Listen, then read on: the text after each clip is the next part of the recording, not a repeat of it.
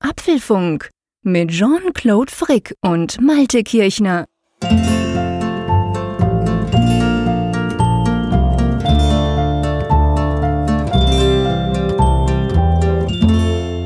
Folge 129 des Apfelfunks aufgenommen am Mittwoch, dem 8. August 2018. Ja, und was kann man dieser Hitzehölle da draußen entgegensetzen? Coole Themen, oder Jean-Claude? Selbstverständlich, coole Themen aufgenommen in der Hitze unter dem Dach. Wobei, es ist ja schon ein bisschen eine Tradition geworden in den letzten Wochen, dass wir übers Wetter klönen oder zumindest übers Wetter sprechen. Es ist schon deutlich weniger heiß, ist immer noch warm, aber es ist weniger heiß als zum Beispiel letzte Woche, oder? Ja, ja, schon weniger heiß als gestern. Also gestern war wirklich ein extremer Tag. Da hatten wir hier 34 Grad. Das ist für Nordseeverhältnisse schon extrem warm, zumal auch kein Lüftchen mehr sich bewegte. Das kenne ich hier kaum an der Küste. Also hier ist ja immer irgendwie eine Brise. Und da dachte ich schon, oh Gott, morgen Apfelfunk, da gehst du kaputt.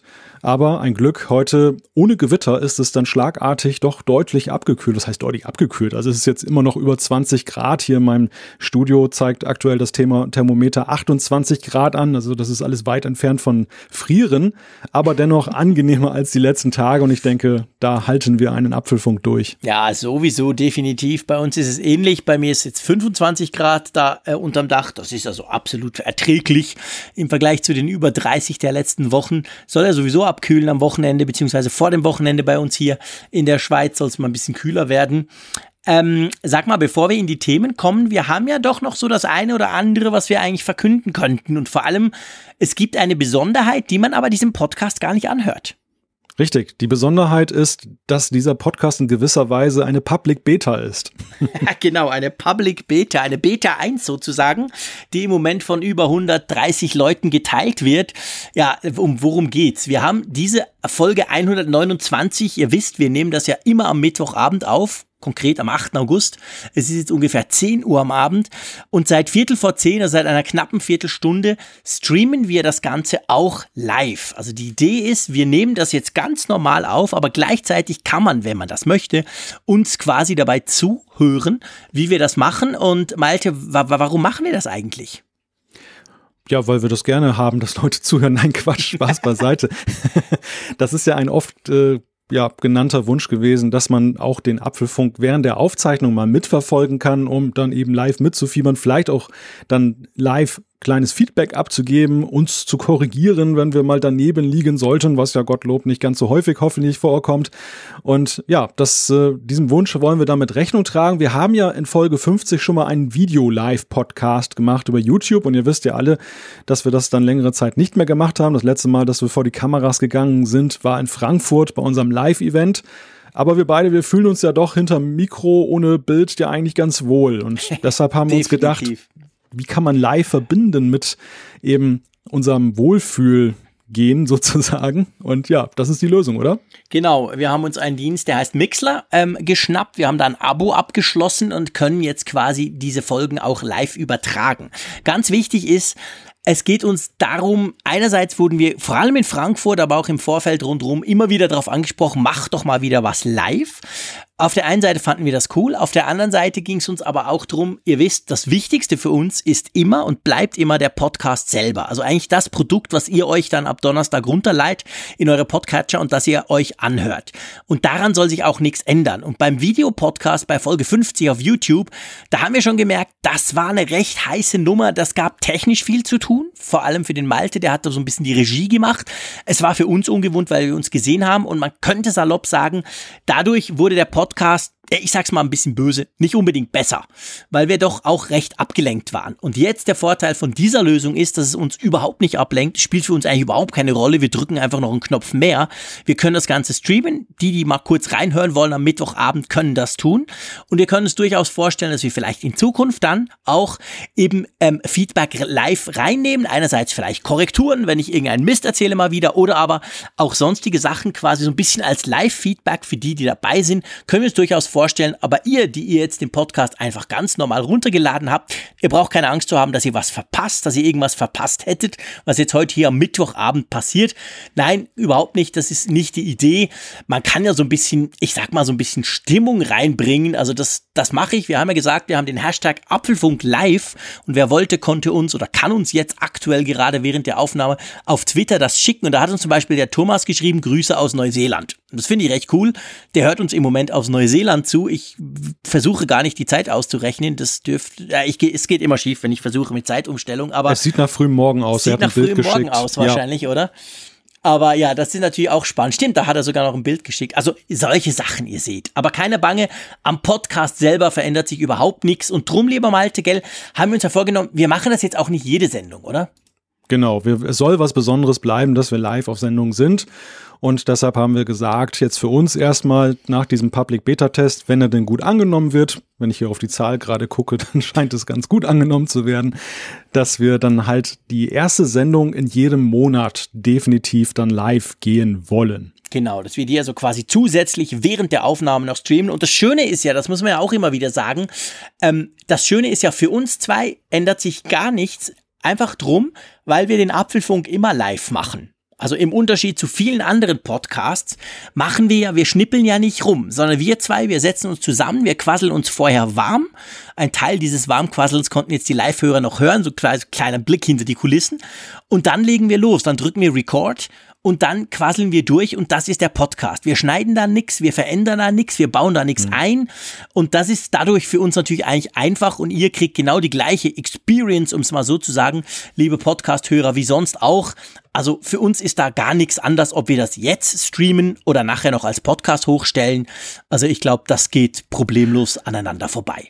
Ja, es ist ja ein Beweis, dass wir es tatsächlich am Stück aufnehmen. Ich glaube, der eine oder andere hat sicherlich schon geschmunzelt und gesagt, hm, ja, das können die ja behaupten, das kann ja keiner nachvollziehen, wie gut das dann geschnitten wurde. Und hier treten wir nach Frankfurt. Ich glaube, da hat man uns auch schon angemerkt, dass wir das irgendwie hinkriegen. Jetzt kann man es eben hier mal live dann eben dann auch sich anhören und merkt halt, okay, das, das kriegen die tatsächlich hin. Das zweite ist, also wer es nachträglich hört oder wer es ganz regulär hört, sagen wir mal lieber so, wer es ganz regulär hört, dann, der hat dann noch eine etwas bessere Qualität, denn ja. natürlich dann durch unser Aufnahmeverfahren Jahren gibt es dann den Apfelfunk sozusagen HD-Qualität hinterher. Genau, also das, wenn ihr das jetzt per Mixler hört, ist das nicht ganz gu so gute Qualität des Streaming natürlich wie das, was wir sonst machen. Wie gesagt, also der Hauptpunkt ist der Podcast, das bleibt der Podcast. Punkt. Drum gehen wir gleich weiter zum nächsten Punkt, der auch wichtig ist, der nämlich auch um diesen Podcast sich dreht. Wir hatten ja am 1. August die letzte Folge aufgenommen, am Nationalfeiertag der Schweizer. Und lieber Malte, man kann eigentlich sagen, unser kleines Steady-Projekt, unsere Steady-Kampagne, das ist auch ein Feiertag für uns zwei, oder? Das kann man wohl so sagen, ja. Also das wurde extrem gut aufgenommen von euch, liebe Hörerinnen und Hörer. Viele von euch haben gesagt, doch, das ist mir wert, den spende ich zwei oder sogar fünf Euro pro Monat. Und ihr habt da quasi ein Abo sozusagen bei Steady abgeschlossen. Vielleicht noch mal kurz, es gibt keine Veränderung. Es ist nicht so, dass es einen Apfelfunk Premium gibt. Überhaupt nichts, gar nichts. Es geht einzig nur darum, dass wir eine zusätzliche, eine andere Möglichkeit bieten, dass man uns unterstützen kann. Wenn ihr wollt, müsst ihr nicht jeden Monat an PayPal denken oder dort was einrichten. Ihr könntet das über Steady machen. Ja, und jetzt stellt sich natürlich die Frage, lieber Malte, man, ja, man kann ja gucken, wie viele uns da unterstützen auf unserer Steady-Seite, apfelfunk.com, da findet ihr den Link. Jetzt denkt wahrscheinlich der eine oder andere, na die zwei, die machen sich jetzt ein schönes Leben mit unserer Kohle. Ich glaube, es ist wichtig, dass wir mal wieder erwähnen, was wir eigentlich mit dem Geld machen, das wir da einnehmen. Genau, da gab es augenscheinlich auch schon Missverständnisse, dass wir nämlich an, auf unseren nächsten Ferrari oder auf unseren ersten Ferrari ansparen mit dem Geld, was ihr uns Ich, ich wollte gerade fragen, was heißt da nächster Ferrari? Das hast du mir gar nicht erzählt, oh, Malte. Jetzt habe ich mich verplappert, ja. Drum Nein. hast du eine neue Garage gebraucht. Jetzt ist mir alles klar. Spaß beiseite. Nein, es ist mitnichten so. In den zweieinhalb Jahren, wo wir jetzt den Apfelfond machen, da ist es, wir haben ja schon hier und da mal ein paar Spenden bekommen und es ist ja so, wir haben auf der einen Seite monatliche Kosten, das sind nicht nur die Serverkosten oder für Soundcloud, wo wir unsere Sachen hosten, sondern es sind halt eben auch Kosten zum Beispiel bei Apple für den Entwickler-Account, für Musiklizenzen, die wir zum Beispiel brauchten, für unsere Trailer, die wir gemacht haben, auch für das Frankfurt-Event. Also das, das sind viele kleine und, und mittlere Kosten, die sich so läppern übers Jahr und das, was eben nicht aufgezehrt wird durch die Spenden, wo wir dann in der Vergangenheit ja auch selber selber zugeschossen haben aus unseren Privatmitteln. Dafür haben wir ein Konto, auf das wir das einzahlen und was dann wirklich unser Sparstrumpf ist. Also das ist wirklich so, das ist zweckgebunden, diese Spenden, dass wir da sagen, die nutzen wir nur für Apfelfunk-Sachen. Da wird nichts irgendwie abgezogen und auf, uns, und auf unsere Konten überwiesen. Da braucht Nein, ihr euch keine Sorgen zu machen. Absolut, wirklich überhaupt nicht. Auch das Sponsoring, das wir hatten, ist auch da. Das liegt an diesem Sparstrumpf sozusagen. Und dafür können wir Auslagen decken. Dafür können wir auch mal spezielle Projekte machen. Dafür können wir eben zum Beispiel auch mal so einen Mixler-Account abschließen, so ein Abo abschließen und sagen, komm, das probieren wir jetzt. Also das ist quasi Weiterentwicklung vom Apfelfunk. Das ist uns ganz wichtig, dass ihr nicht denkt, die zwei wollen plötzlich Geld verdienen damit. Ähm, wir freuen uns natürlich extrem, wenn auch ein bisschen vielleicht mehr reinkommt, als wir brauchen, wobei die Kosten natürlich auch immer ein bisschen nach hoch gehen. Je größer der Podcast, desto höher die Kosten, aber das ist ja auch voll okay, so soll es auch sein. Also bitte da nicht irgendwie das Gefühl haben, dass wir da äh, was verdienen wollen, sondern es geht uns einfach darum, dass wir da auch mal was ausprobieren können. Vielleicht sogar mal irgendwie die Server erweitern oder so. Das haben wir auch schon gemacht. Letztes Jahr mussten wir ein bisschen aufstocken. Das sind dann eben coole Dinge, die man einfach so machen kann, ohne kurz zu überlegen, ohne dass ein persönlich dann auch noch was was kostet oder so. Also, lange Rede, kurzer Sinn, das ist alles völlig zweckgebunden, Punkt. Ja, und dann gibt's noch einen speziellen Dank, den ich an den Stefan Fleischmann richten möchte aus Regensburg, Regensdorf? Ja, ich bin ein korrekt. Schweizer. Regensburg. Regensburg, Burg, okay, sorry. Und zwar der Stefan Fleischmann, der hat mir vorgestern einen Tweet geschickt vom Account at Apfelfunk. Ich dachte zuerst, hä, was ist denn das? Und dann hat er geschrieben, ja, er hätte den mal vor Jahren gemacht, at Apfelfunk auf Twitter, aber er hätte gemerkt, er braucht der Twitter eigentlich gar nicht und er möchte uns den eigentlich schenken. Quasi so als Spende. Und das hat mich, muss ich ganz ehrlich sagen, sehr gefreut. Ihr wisst, wir sind auf Twitter ja at apfelfunk.com drauf, so wie auch unsere Webseite apfelfunk.com heißt. Ja, und jetzt haben wir halt noch den at Apfelfunk-Account. Das ist drum praktisch, gell, weil wir ja doch auch schon gesucht wurden und dann nicht gefunden wurden auf Twitter. Richtig, also der Ed Apfelfunk-Account, der hat schon eine lange Geschichte. Seit 2009 gab es den ja. Und ja, weil er eben so lange da war, kann es schon mal leicht passieren, dass man da zuerst drauf landet. Ist ja auch naheliegend, dass wenn man bei Twitter nach dem Apfelfunk sucht, dort dann eben dann sein Glück sucht und da war halt nichts, weil Stefan den irgendwann mal angelegt hat und brauchte ihn eigentlich gar nicht, wie er uns berichtet hat. Ja, und deshalb ist es ein großzügiges Geschenk, das uns sehr weiterhilft. Wir bleiben auf apfelfunk.com, also ihr müsst jetzt nicht alle eure Abos ändern und dann rübergehen und dem neuen Account folgen, sondern das ist einfach eine Anlaufstelle. Wir, wir haben alles im Blick. Also wer uns über Apfelfunk schreibt, der wird genauso berücksichtigt wie über apfelfunk.com, aber die Musik spielt weiterhin auf apfelfunk.com. Aber es freut uns einfach, dass wir den Namen jetzt haben. Genau, dass der quasi zu uns gehört. Wir haben ja auch schon apfelfunk.de als Webseite, .ch Apfelfunk.at haben wir auch. Also einfach so quasi im deutschsprachigen Raum, dass man uns unter Apfelfunk wie auch immer findet. Und das ist eigentlich ganz cool. Und drum nochmal ein ganz herzlichen Dank an den Stefan. Das finde ich ganz klasse, dass du das gemacht hast. Das freut uns wirklich sehr. So. Wir haben ja einige Themen, wobei man sagen muss, diese Woche, die war so, ja, wie soll ich sagen, so ein bisschen kleinteilig, oder? das kann man wohl so sagen. Also diese Woche war, was Top-Themen angeht, eher nachrichtenschwach, aber wir haben doch dann eine ansehnliche Liste von Themen zusammenbekommen. Und ich glaube, wenn man so die einzelnen mal durchgeht, das sind doch teilweise ganz interessante Entwicklungen. Deshalb lass uns mal einsteigen. Was haben wir auf der Liste? Genau, also wir werden uns über Instapaper unterhalten, weil die nämlich zurück in die EU gekommen sind. Und wenn ihr jetzt denkt, was, EU, Instapaper, wie geht's? Wir erklären die Details. Genau, Apple Music hat Freunde-Playlisten eingeführt. Und die naheliegende Frage ist natürlich, braucht es das überhaupt? Die EU will einheitliche Ladestecker und was das eventuell für Apple heißen könnten oder eben wahrscheinlich eher nicht, das klären wir ebenfalls. Dann hat Apple die Provisionen für App Store Links gestrichen. Was das bedeutet für die Internetwelt und warum Apple das vielleicht gemacht hat. Da mutmaßen wir mal drüber. Genau, nicht mutmaßen muss man drüber, dass Apple seit kurzem die erste eine Billion US-Dollar Company ist. Was das heißt, wie es dazu kam, da werden wir kurz drüber sprechen. Dann werfen wir einen Blick über den Apfeltellerrand hinaus. Android 9 Pie ist veröffentlicht worden. Erstmal nur für die Pixel-Smartphones, so kennen wir das ja aus der Android-Welt, aber softwaremäßig hochinteressant. Was bedeutet das für iOS? Was kann man, wo kann man sich da vielleicht eine Scheibe abschneiden von dem Pi? Und ja, wir gucken mal drauf. Genau, und dann gab es passend zu dem Thema eigentlich auch eine neue Beta von iOS 12. Schon die Beta 6, schon nach einer Woche. Ähm, was die neu kann und ob es langsam auf die Zielgerade geht, das werden wir ebenfalls besprechen. Wir haben natürlich eine Umfrage der Woche im Angebot und Zuschriften unserer Hörer hoffe ich auch noch zu hören in dieser Folge. Ja, das kriegen wir hin und sonst nehmen wir einfach mal eine, aber das machen wir ja immer. Also das werden genau. wir auf jeden Fall tun. Da lassen wir uns nicht abhalten. Gut, dann lass uns mal anfangen mit Instapaper. Ich glaube, bevor wir die Geschichte, warum die aus der EU sich zurückgezogen haben, Klammer auf, super peinliche Idioten, Klammer zu, ähm, muss man kurz erklären, was ist das eigentlich? Was zum Geier ist Instapaper? Instapaper ist ein Read It Later Dienst, also Lese es später Dienst, der von Marco Arment gegründet wurde oder ins, ja, programmiert und ins Leben gerufen wurde. Und mit diesem Service konnte man halt, das war eine der ersten Apps, die es auch gab für iOS, konnte man Artikel, die man irgendwo gefunden hat, also Websites mit Nachrichtenartikeln, zurücklegen für später. Man hat dann einen Knopf gedrückt und hat die URL eingefügt und dann war das da drin und dann konnte man auch über ein Webinterface gehen und das dann später dann gemütlich durchlesen gepaart noch mit der Möglichkeit, das dann auch noch etwas lesefreundlicher dann darzustellen. Also sprich so Websites, die mit ganz vielen Anzeigen zugepflastert sind und kleiner Schrift und überhaupt. Das konnte man dann eben in einer leserlichen Ansicht sich dann halt präsentieren lassen. Und Instapaper ist da nicht alleine. Es, da gibt da eine ganze Reihe von Apps, die da unterwegs sind, auch in diesem Metier. Das sind zum Beispiel auch Pocket und Evernote, um mal zwei große Namen zu nennen. Aber Instapaper, wie gesagt, einer der ältesten Dienste und äh, ja, hat eine wechselvolle Geschichte auch hinter sich. Ja, das kann man allerdings laut sagen. Also ursprünglich, wie gesagt, vom Marco Arment programmiert. Dann äh, hat er ja zuletzt Pinterest gehört diesem Tupperware-Netzwerk. Oh, jetzt habe ich mir wieder keine Freunde gemacht, aber ich glaube, das brauchen sowieso nur Frauen, oder? Auf jeden Fall diesem merkwürdigen Netzwerk, das nicht so ganz Instagram ist und was ich immer noch nie verstanden habe heute.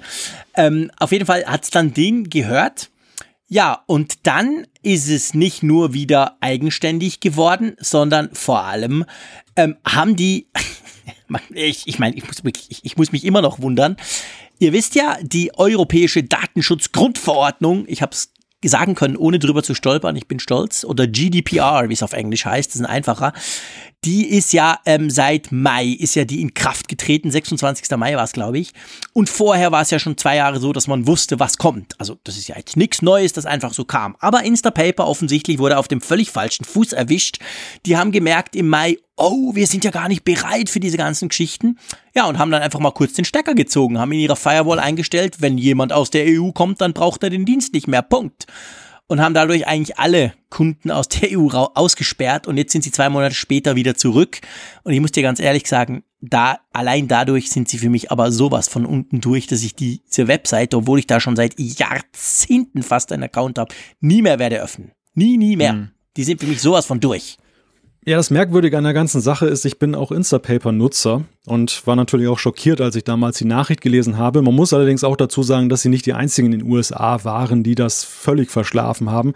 Also die altehrwürdige Los Angeles Times zum Beispiel und die dazugehörige Verlagsgruppe, die hatten auch ihre Probleme damit und haben EU-Nutzer erstmal eine ganze Weile ausgeschlossen, weil die auch dann das nicht entsprechend berücksichtigt hatten, dass sie dann eben Tracking-Codes dann halt darlegen mussten und so weiter.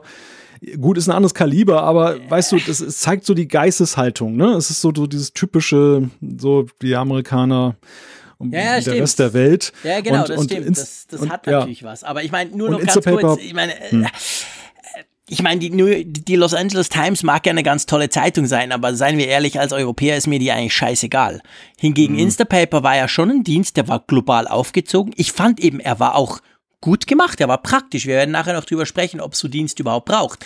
Aber, ähm, und dadurch, ich finde schon das noch ein anderes Kaliber, wenn du quasi, ob du jetzt eine Zeitung nicht mehr lesen kannst, klar, das kann auch nerven, oder ob du wirklich einen Dienst, wo du vielleicht, ich meine, ich hatte da hunderte von, von, von Links drin. Hm. Ich sag dann, warum ich sie nie lese, von dem her war es so schlimm ja nicht, aber ähm, also das war schon irgendwie, du dachtest so, hä? Ich kann mich hier nicht mehr einloggen, seid ihr, seid ihr mir Schurke oder was? Es war ja, eigentlich so, dass sie pleite gegangen wären. Ja, ich musste aber in zweierlei Hinsicht widersprechen. Das eine ist, also ich glaube schon, dass es, das ist ja nicht irgendeine Regionalzeitung, die Los Angeles Times, sondern eine Zeitung mit internationalem Anspruch, die ja auch exportiert wird und die andererseits auch ihre eigenen Leser in aller Welt hat, weil in Los Angeles sind viele Leute, die um die Welt jetten und dass die ihre Zeitung nicht mehr lesen konnten, das fand ich dann auch nicht wirklich berauschend. Aber gut, natürlich ist Instapaper jetzt von der Ausrichtung noch etwas globaler und anders. Das, das andere, was ich sagen wollte, ist, dass Instapaper trotz dieses Shutdowns dann in Teilen doch noch nutzbar war, weil ich als Nutzer habe das so. in meiner App zumindest gar nicht gemerkt. Also ich kam in Instapaper weiterhin rein und konnte da Links ablegen, trotz dieses Bans von EU-Nutzern. Ich gehe jetzt auch nicht über irgendein so Tor-Netzwerk oder, oder habt ihr sonst irgendwie so eine Private ja, VPN. Schlingel macht über VPN oder irgendwas. Ja, ja, über Kalifornien hab genau. gar nicht gemerkt. Nein, Quatsch. Also es, es war augenscheinlich ja, die werden wahrscheinlich mit Geo-IP-Geschichten da gearbeitet haben, um das auszuschließen, aber offenbar bin ich bei einem Provider, der dann wohl da durchgefallen ist durch dieses Raster und dementsprechend konnte ich Instapaper weiter nutzen. Es war natürlich imagemäßig ein Worst Case, muss man sagen. Also es ja. ging ja längst das Gerücht um, dass der Laden da dicht gemacht wird, dass Schluss mit der Tupper-Party ist und ähm, dass sie jetzt dann da wieder rausgegangen sind, war ein diffuses Signal, dass sie also wieder eigenständig sind. Da sagten viele, naja, vielleicht ist das so Abschied auf Raten, dass sie jetzt wieder zurück sind dann und also auch in der EU und dass sie auch vor allem jetzt auch ein Premium-Modell wieder geschaffen haben. Also dass es auch wieder ein Geschäftsmodell überhaupt gibt für Instapaper, was ja vorher auch fraglich war, was wollte Pinterest eigentlich mit Instapaper anfangen? Das hat ja die nur Geld gekostet. Es gab ja, ja irgendwie keine sinnvolle Vermarktung der ganzen Geschichte, nicht mal Werbung. Und das äh, ist jetzt dann wieder ein Hoffnungsschimmer, aber ich gebe dir recht, es ist natürlich viel Vertrauen verbrannt worden. Ja, ich denke auch, das ist wahrscheinlich das Problem. Und ähm, ich, ich meine, klar, Instapaper, die haben früher ja auch mal was gekostet. Dann bei Pinterest waren sie gratis quasi plötzlich. Und jetzt kann man eben dieses Premium-Feature wieder dazu buchen wie es es ja bei anderen auch gibt. Also Pocket ja wahrscheinlich als größter, weil ähnlichster Konkurrent, die kosten ja auch, je nach Funktionsumfang und je nachdem, was du machen möchten könntest. Lass uns mal die Frage klären, und ich werde auch nicht mehr über Instapaper schimpfen, vielleicht noch ein bisschen über Pinterest. Es kamen schon die ersten Tweets rein von unseren Live-Hörern. Ich werde mir dadurch wieder Ärger einhandeln. Ha, mache ich doch am liebsten. Nein, ähm, die Frage ist, braucht man solche Dienste? Also du hast ja gesagt, du kannst quasi bei deinen Streifzügen durchs Web kannst du ja Links dort in diesen Tools, und das ist jetzt nicht nur Instapaper, das sind auch andere, kann man die dann ablegen und dann logischerweise für später aufbewahren. Jetzt, ich weiß nicht, wie es dir geht, Malte. Mir geht, bei mir ist das Problem so, ich mache viele Streifzüge durchs Web, am liebsten über Twitter, aber auch sonst. Ich speichere sehr viel, aber meistens speichere ich mehr, als ich jemals werde lesen können. Und dann mhm. ist mein Problem, dass dann Instapaper oder bei mir ist es Pocket, was ich eigentlich schon lange nutze, quillt dann eigentlich über und ich mache das dann auf und denke, boah, so nach dem Motto, ja, wenn ich mal Zeit habe, lese ich das durch und dann liegt es dort eigentlich so ein bisschen auf Halde. Wie ist das bei dir? Arbeitest du, salopp gesagt, produktiv mit diesen Tools? Teilweise. Also es ist schon so, dass ich Instapaper nutze, um mir auch Artikel zurückzulegen, die ich dann halt als Artikelideen jetzt für meinen Job nutze oder eben auch als Themen für den Apfelfunk manchmal. Also es ist doch wirklich mhm. so, dass wenn ich irgendwas so sehe, gerade so Dinge, die jetzt auch jenseits der üblichen Quellen sind und ich bin vielleicht gerade unterwegs und kann das nicht gleich in das Skript eintragen, dann packe ich schon mal ein Instapaper rein und hoffe darauf, dass ich dann rechtzeitig vor der nächsten Sendung nochmal reinschaue und es dann auch wieder raushole. Ja. Ich glaube, dass Dilemma Dilemma mit diesen Read It Later Diensten ist das gleiche wie mit dem heimischen Schreibtisch im Arbeitszimmer. Da hast du ja auch dann diese Ablagekörbe, die du irgendwann mal in einem guten Glauben angeschafft hast, dann eben dann eine Ordnung zu halten. Mhm. Und wenn man dabei feststellt, dass man das nicht hinkriegt und sich irgendwelche Papierberge sammeln, die man dann wieder aufräumen muss, dann wird es auch mit den Read It Later Diensten nicht funktionieren. Die ja. ordentlichen Menschen unter uns, die werden wahrscheinlich akribisch das Ganze sortieren und kuratieren und dann äh, ist das wahrscheinlich auch wirklich nützlich. Wobei man eben sagen muss, ungeachtet dieses Problems, dass glaube ich viele für sich halt merken, ob sie kompatibel zu solchen Diensten sind, ist es eben auch so, dass ja auch Alternativen aufgekommen sind, die ja dann teilweise schon direkt im Browser stecken. Also besonders Apple-Nutzer haben ja eben den Vorteil, mhm. dass sie auch diese Reading List bekommen haben. Und die hat, finde ich, ja eben auch ein großes Defizit aus der Welt geräumt, das ja für diese Read It Later Dienste überhaupt erst so das Potenzial ergeben hat. Also man hat im Browser keine Möglichkeit jetzt irgendwie außer diesen klassischen Lesezeichen, die aber ja eher so einen langfristigen Charakter ja. haben, was für später zurückzulegen. Und diese Kerbe in diese Marktlücke Lücke sind die gestoßen. Und als Apple das Feature eingeführt hat, ja, da ist so ein ganzes Stück weit von der Berecht Daseinsberechtigung weggenommen worden. Und werden natürlich einige einwenden, dass sie sagen, diese Read It Later Dienste können teilweise mehr, sie bereiten es teilweise noch schöner auf, das ist alles richtig. Aber ich behaupte mal, viele Basisnutzer, die sind schon damit zufrieden, dass es einfach nur irgendwo gespeichert wird erstmal. Ja, also ich merke das zum Beispiel bei mir. Bei mir hat sich tatsächlich, seit diese Leseliste im Safari, gibt's übrigens neuerdings ja auch im Chrome seit einigen Versionen, seit es die dort gibt, hat sich bei mir so ein bisschen die Nutzung verschoben. Also es ist nicht so, dass ich Pocket gar nie genutzt habe, so ist es nicht. Ich habe halt eher zu viel reingespeichert, aber was ich zum Beispiel im Umkehrschluss dann bei diesen Leselisten wieder super praktisch finde, dass sie weniger wie ein Archiv funktionieren, sondern ja wirklich mehr so eine Erinnerungsstütze. Und wenn du es dann gelesen hast, ist es ja dann weg. Dann fliegt es ja aus der Leseliste raus. Bei diesen Read It Later Diensten ist es eine Einstellungsfrage, aber da ist ja mehr so was bisschen Archivmäßiges, dass es noch irgendwo dann gespeichert bleibt. Und diese Leseliste ist dann halt Ideal, im Idealfall irgendwann mal wieder leer. Und das finde ich ganz praktisch. Drum muss ich sagen, dass ich inzwischen tatsächlich die Leseliste mehr brauche als diese eigenen ähm, Read It Later Apps. Mhm. Ja, also ich muss sagen, dass ich tatsächlich irgendwie bei Instapaper immer noch hängen geblieben bin. Diese mhm. Reading-Liste, ich habe es mir ein paar Mal vorgenommen. Ich glaube, ich habe sogar dutzende Male was reingepackt, mhm. aber nie wieder so richtig aufgegriffen. Und es ist nicht so in meinen Workflow irgendwie ja. übergegangen, die ganze Geschichte. Frag mich nicht warum. Also eigentlich ist es praktischer, wenn ich jetzt so drüber nachdenke. Weil bei Instapaper ist ja das Problem, wenn du die URLs extrahieren willst. Mhm. Das ist manchmal etwas umständlich, weil der ja. erstmal in seine eigene Ansicht geht. Das ist dann so eine ganz kryptische URL und du musst dann noch einen weiteren Link klicken, um dann zur Basis-URL genau. zu gehen und die dann zu kopieren. Ja, die Leselisten und sind halt sehr direkt. Genau. Genau. Ich merke bei mir, ich merke bei mir tatsächlich, was bei mir viel ausgemacht hat, als ich vor zwei Jahren den Job gewechselt habe, konnte ich ja quasi wählen, dann auch im Job mit dem Mac arbeiten zu wollen. Vorher habe ich ja jahrzehntelang im Job Windows gehabt und zu Hause Mac. Und als ich das gemacht habe, konnte ich dann wirklich den Safari quasi geräteübergreifend nutzen, weil ich lustigerweise diese Speichergeschichten oder diese, ich mache das vor allem für so Longread-Geschichten, die du halt nicht unbedingt gleich mal schnell auf dem Smartphone liest, eher, eher, eher längere Dinge. Und die finde ich dann, die sind super. Die sind dann im Safari, die kann ich im, im Geschäft klicken, da kann ich zu Hause lesen. Umgekehrt denke ich, oh, das was, das interessiert mich dann im Büro. Also klack auf die Leseliste und dann gucke ich es im Büro an. Das hat bei mir viel ausgemacht. Da bin ich so ein bisschen weggekommen von den Apps, als ich gemerkt habe, dass ich es eigentlich im Safari relativ easy auch so machen kann. Aber da, ihr seht, also ihr seht auch diese ganzen Read Later Dienste oder überhaupt der ganze Workflow, wie man die braucht, das ist schon was sehr Persönliches. Das macht jeder ein bisschen anders.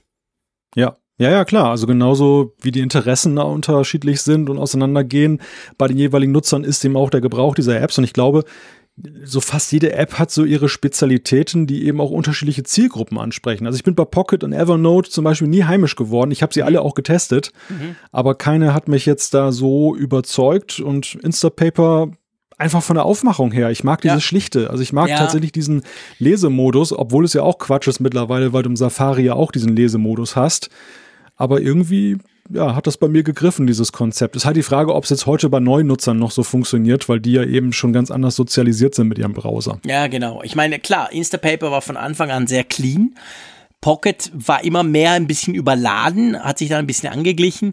Ich meine, Evernote und auch Microsoft OneNote und so, die kann man ja auch dafür brauchen, aber eigentlich sind ja das ganz große, komplexe Notizverwaltungssysteme, sage ich jetzt mal, bisschen übertrieben. Also von dem her, mit denen kann man natürlich noch viel mehr machen. Das ist fast ein bisschen Overkill, wenn du die brauchst, nur dafür.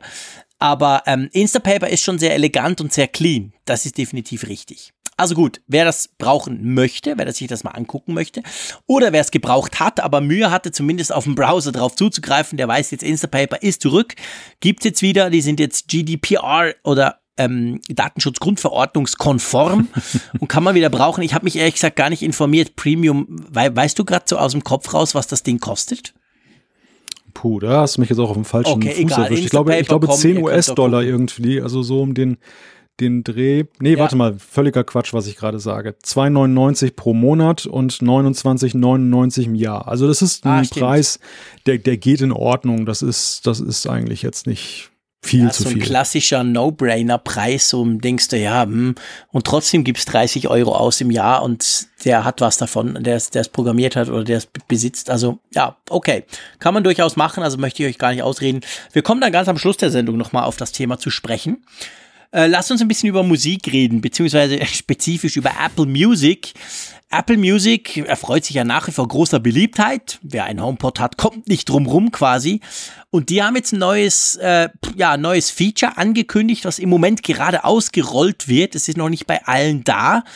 Da geht's um Freundes-Playlisten oder anders gesagt, was hören deine Freunde? Und daraus generiert Apple Music für dich eine Playlist. Und ich muss ganz ehrlich gestehen, als ich das gelesen habe, musste ich zuerst mal einen Schritt zurückgehen und mir sagen, ah, kann man bei Apple Music sich mit Freunden connecten. Ja, wusste ich jetzt auch nicht, dass das äh, so möglich ist. Bei, bei, Spotify zum Beispiel ist es ja so, du kannst ja wirklich dann Bekannten folgen. Du kannst ja jetzt dann Ausschau halten nach Leuten, die du kennst und kannst deren, ähm, sofern sie es freigeben, deren Musikvorlieben und, und Plays dann so ein Stück weit auf die Finger gucken. Wobei ich für mich festgestellt habe, a, ich weiß immer nicht so recht, ob ich meinen Musikgeschmack eigentlich so exponieren möchte. Und B, ähm, ich bin manchmal erschrocken darüber, was andere hören. Also es ist nicht immer so, dass es positive Momente bei mir auslöst. Ja, es geht mir genau gleich, aber mehr im Umkehrschluss. Bei mir ist es auch so, dass ich durch jahrzehntelange Arbeit bei, bei Radiostationen bin ich so vermainstreamt, was die Musik anbelangt. Vielleicht abgesehen von meiner klassischen Musik, die ich gerne höre. Ich höre sehr gerne Opern, aber sonst bin ich so, so auf dem Mainstream, dass ich dann immer denke, oh, das komische Zeug, was die alles anhören, das gefällt mir gar nicht. Und, aber auf jeden Fall, man kann das bei Apple Music auch. Also man kann einerseits sein Adressbuch scannen, dann guckt er, wer aus deinem Adressbuch bei Apple Music einen Account hat, da kannst du denen auch folgen.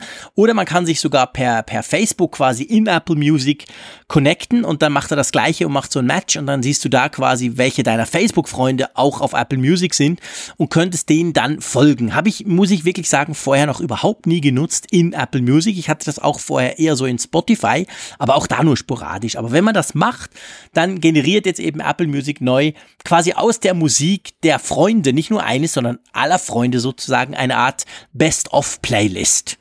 Und zumindest bei meinen Freunden ist das Musik, die ich eigentlich nicht hören will. ich weiß gerade nicht, was für mich die größere Neuigkeit an diesem Abend ist. Die Freundesplaylist oder dass du Opern hörst? Ach so. das habe ich noch gar nicht gewusst, ja, beziehungsweise das, das hätte, damit hätte ich auch nie gerechnet. Ja, das, ja, das mag ein bisschen merkwürdig tönen, aber wenn du meine Historie kennst, mein Vater war Sänger und Schauspieler, meine Mutter Tänzerin, also ich komme eigentlich aus einem Künstlerhaushalt. Ja. Ich bin im Theater aufgewachsen sozusagen und habe auch kurz mal überlegt, ob ich selber ins Theater gehen soll, aber es blieb dann bei Statisterie. Das Radio war dann doch spannender und die ganze Technikgeschichten. Aber so bin ich irgendwie mit dem schon sehr früh in Kontakt gekommen. Ich bin ein totaler Opernfreak. Ich liebe Opern. Also ich bin, bevor wir Kinder hatten, bin ich auch gerne mal irgendwo ins Ausland, New York oder so und habe mir da Opern angehört. Das war einfach toll. Also ich liebe es wirklich tatsächlich, klassische Musik zu hören. Aber ich höre auch sonst eben, wie gesagt, den ganzen Pop-Mainstream-Zeug. Ich höre den ganzen Tag Radio und das sind keine klassischen Sender. Also von dem her gesehen ist das so ein bisschen, äh, pff, wie soll ich sagen, sind das so ein bisschen zwei Musikgeschmäcker, die mir da innewohnen. Hm. So gibt es auch noch zweieinhalb Jahre in Apfelfunk immer noch Erkenntnisgewinne ungeahnter Größe. genau, der komische Freak da, der Opern hört. Gut, lass uns Apple Music mal abhaken. Kann man ja mal ausprobieren. Wenn ihr es nicht findet, nicht wundern. Es wird im Moment noch, das ist offensichtlich eine serverseitige Geschichte, die da freigeschaltet wird. Also, die ist noch nicht ganz bei allen aktiv. Ähm, von dem her gesehen, das kommt in den nächsten Tagen bei euch an. Wo ich mich echt frage, ob es auch ankommt, und ehrlich gesagt eher nicht das Gefühl habe, ich erkläre dann nachher warum, das ist diese Geschichte mit der EU und den einheitlichen Ladesteckern. Weil das ging in diesen Tagen wieder durch die Presse äh, durch die Presse. Naja, einfach, es, es ging wieder, es war wieder ein großes Thema. Und da habe ich mich so gefragt, aber ähm, das hatten wir doch schon mal. Ist doch gar mhm. nicht, das, das war doch schon mal durch die Geschichte. Liege ich da falsch oder ist das quasi so was, was wir, was jetzt wieder aufkommt, neu? Nein, nein, darüber haben wir, glaube ich, sogar hier im Apfelfunk gesprochen, ist aber schon eine Weile her. Mhm dass die EU das eben verordnet hat, dass da was passiert. Und wir waren damals auch übereingekommen, dass womöglich Apple dann einfach einen Adapter in den Karton reinlegt und fertig ist. Aber ja, es ist interessant oder es zeigt einmal mehr, wie lange solche Prozesse gären, wenn dann Politik sagt, Verwaltung sagt, es muss etwas politisch geregelt werden, es muss ein einheitlicher Standard geschaffen werden. Mhm. Und das jetzt dann gerade mit Blick auf die Technikwelt, die ja nun besonders schnell unterwegs ist. Also in der Zwischenzeit sind ja, glaube ich, die Stecker schon zwei, dreimal durchgetauscht worden, wenn man jetzt je nachdem genau mal, oder wenn man mal über den Apple-Tellerrand hinweg guckt. Ja, und das wird, ja, und das wird vor allem auch in die Zukunft gerichtet das Problem sein. Also, wir sezieren wir mal diese Nachricht. Es ist ja so, erstmal ist es ja eine sympathische Geschichte. Ja. Erstmal liest man ja die, die, Nachricht, die EU will endlich, dass jetzt nicht jeder Hersteller sein eigenes Zubehörkabel macht und wir können dann einfach ins Geschäft gehen, können uns so ein No-Name-Ding kaufen, das passt immer. Egal, ob wir jetzt bei Apple bleiben, ob wir zu Android gehen, was, was auch immer wir damit machen, jetzt in der Smartphone-Welt. Klingt toll. Aber die Realität sieht ja andererseits eben so aus, dass, weil diese Prozesse so lange gären, wird ja irgendwann ein Standard festgelegt, der, wenn er endlich mal dann umgesetzt ist, wenn das Gesetzgebungsverfahren durch ist, wenn das dann rechtskräftig ist, weil vielleicht noch jemand geklagt hat dagegen, mit aufschiebender Wirkung, sodass wir dann einen Standard haben wie meinetwegen Micro-USB von drei vor fünf Jahren, während die ganze Welt, und so sieht's ja tatsächlich aus, jetzt schon eher in Richtung USB-C geht. Ja, und es kommt, genau, es ist völlig wahr. Also äh, die politischen Entscheidungsprozesse und dann noch eventuell die juristischen Entscheidungsprozesse sind so langwierig, dass die Technik das quasi links und rechts und oben und unten gleichzeitig alles schon überholt.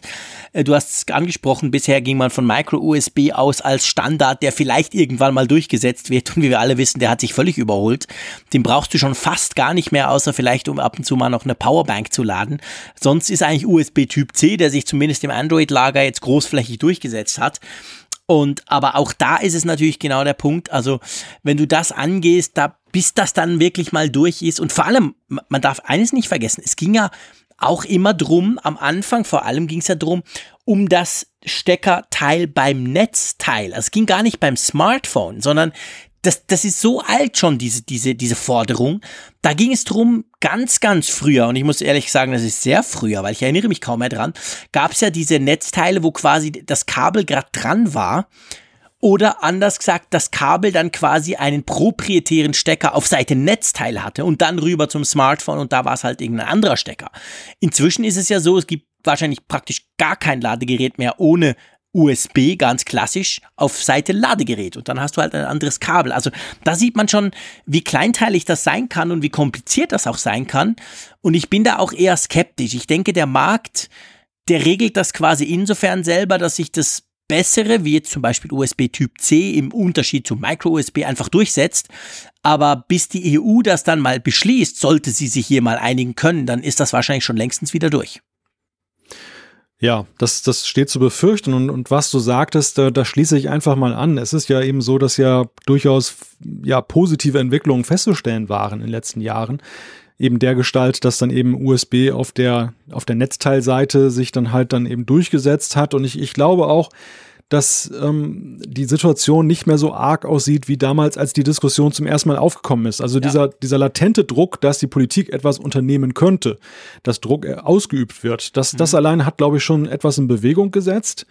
Und am Ende ist es auch so, der Markt sollte auch, ja, er sollte entscheiden. Also es, es ist letzten Endes ja so, wollen wir das wirklich, dass auch auf der anderen Seite dann unbedingt genau festgelegt wird, was da dran ist? Oder ist das dann vielleicht eine nicht so schöne Vision? Denn wir haben ja hier auch schon drüber gesprochen, der Wechsel von Lightning auf USB-C, der wird ja auch von vielen eben sehr kritisch beäugt, weil sie sagen, ich habe jetzt so viele Sachen, die da, die man da anschließen oder die jetzt auf Lightning ja. gepolt sind, was Zubehör angeht.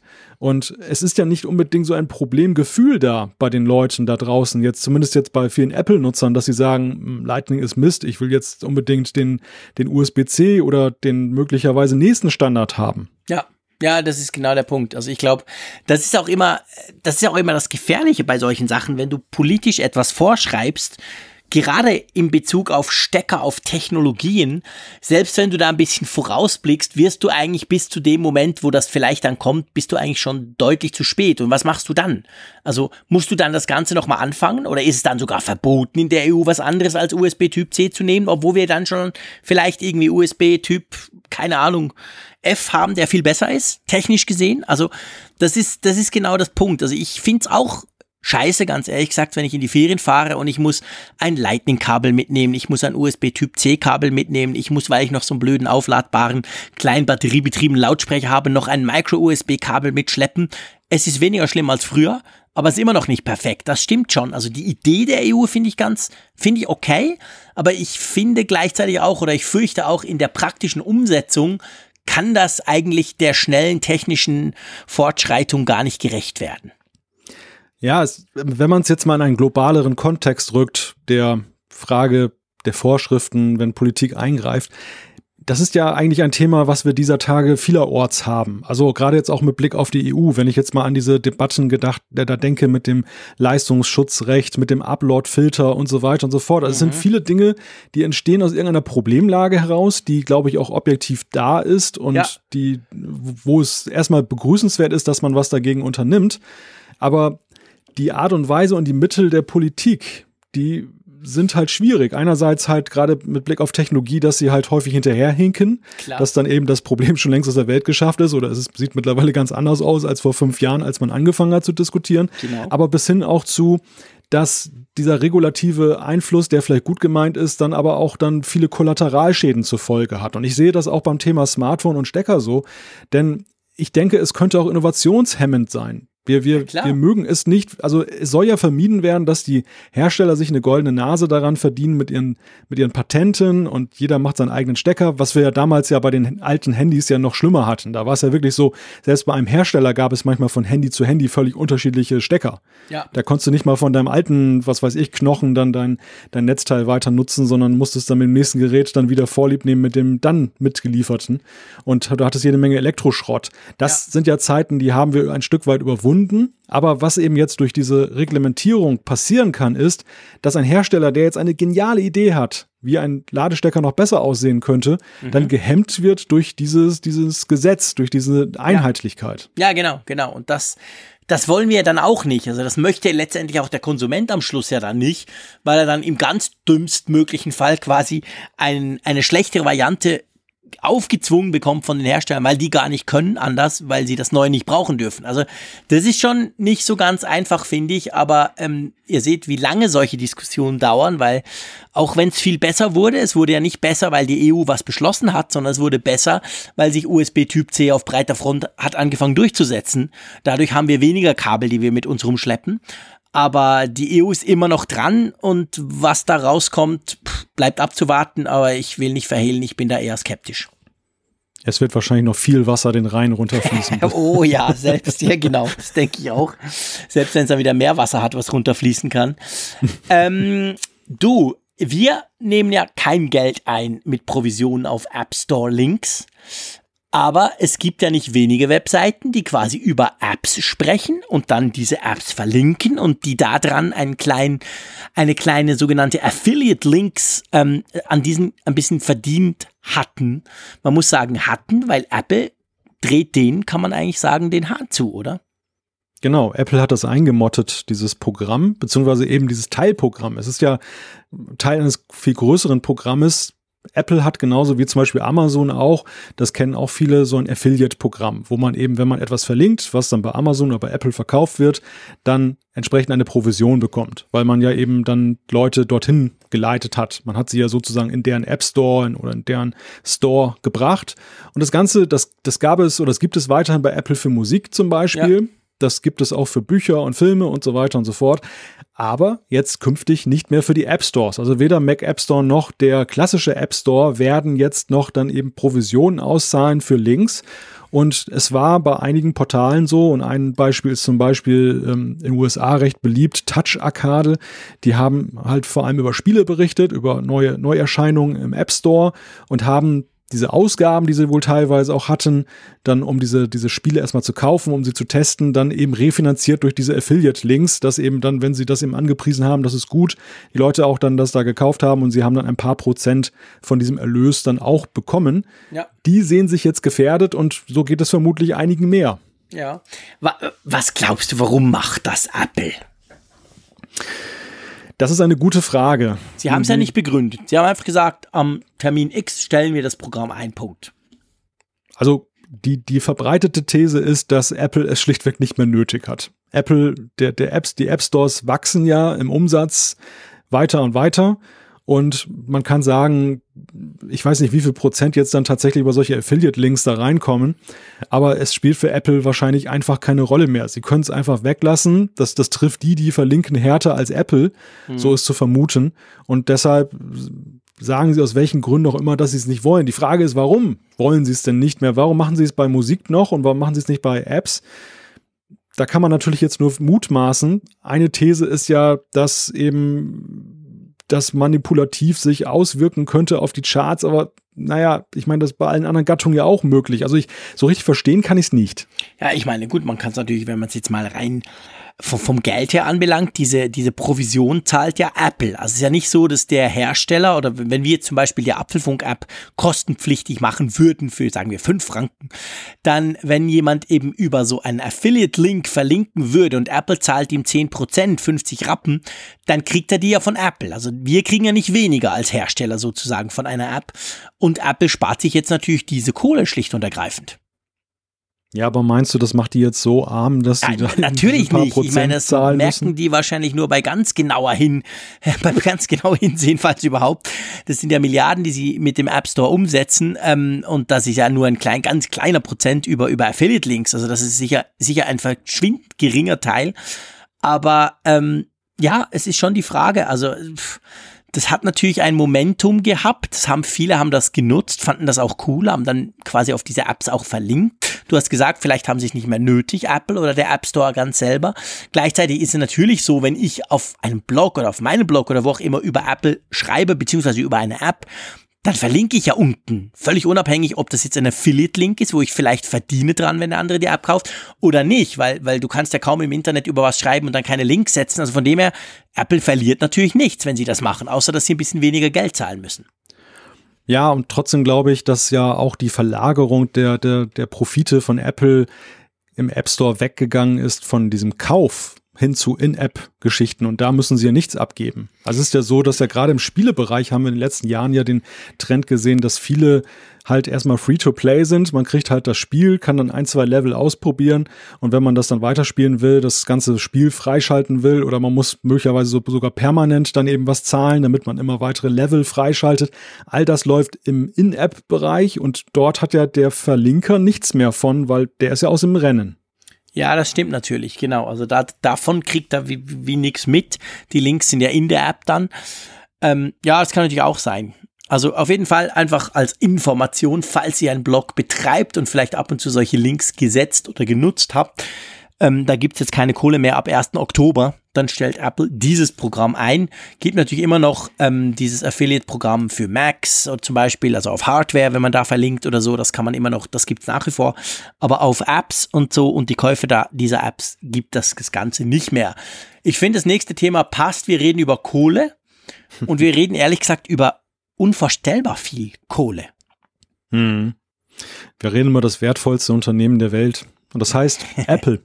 Ja, wir reden schon länger über das wertvollste Unternehmen der Welt. Ich würde mal behaupten, seit wir diesen Podcast machen, seit Februar 2016 war ja Apple immer schon das und das ähm, äh, das wertvollste Unternehmen der Welt. Jetzt ist es insofern speziell, dass sie eine ganz spezielle, man könnte sagen, Marke gerissen haben, oder? Hm. Ich glaube, sie waren sie unterbrechungsfrei das wertvollste ja, Unternehmen oder war nicht. es nicht nee, zwischenzeitlich so, dass irgendwie, glaube ich, der Exxon-Konzern, dieser Ölkonzern nochmal irgendwie nach oben gegangen ist oder so? Ich weiß ja, es nicht ganz genau. Es war sogar Google mal. War nicht Google, Google, zumindest mal nah dran oder so? Irgend, ja. da, da war auch mal noch was, doch. Also irgendwie, irgendwie war da ein Wechsel, aber das, das ist Geschichte. Also aktuell ist es so, dass Apple das äh, wertvollste Unternehmen ist, aber das ist eben ein Wechsel, ein Wanderpokal. Interessanter ist, dass Apple das erste Unternehmen ist, das einen Wert von mehr als eine Billion US-Dollar erreicht hat.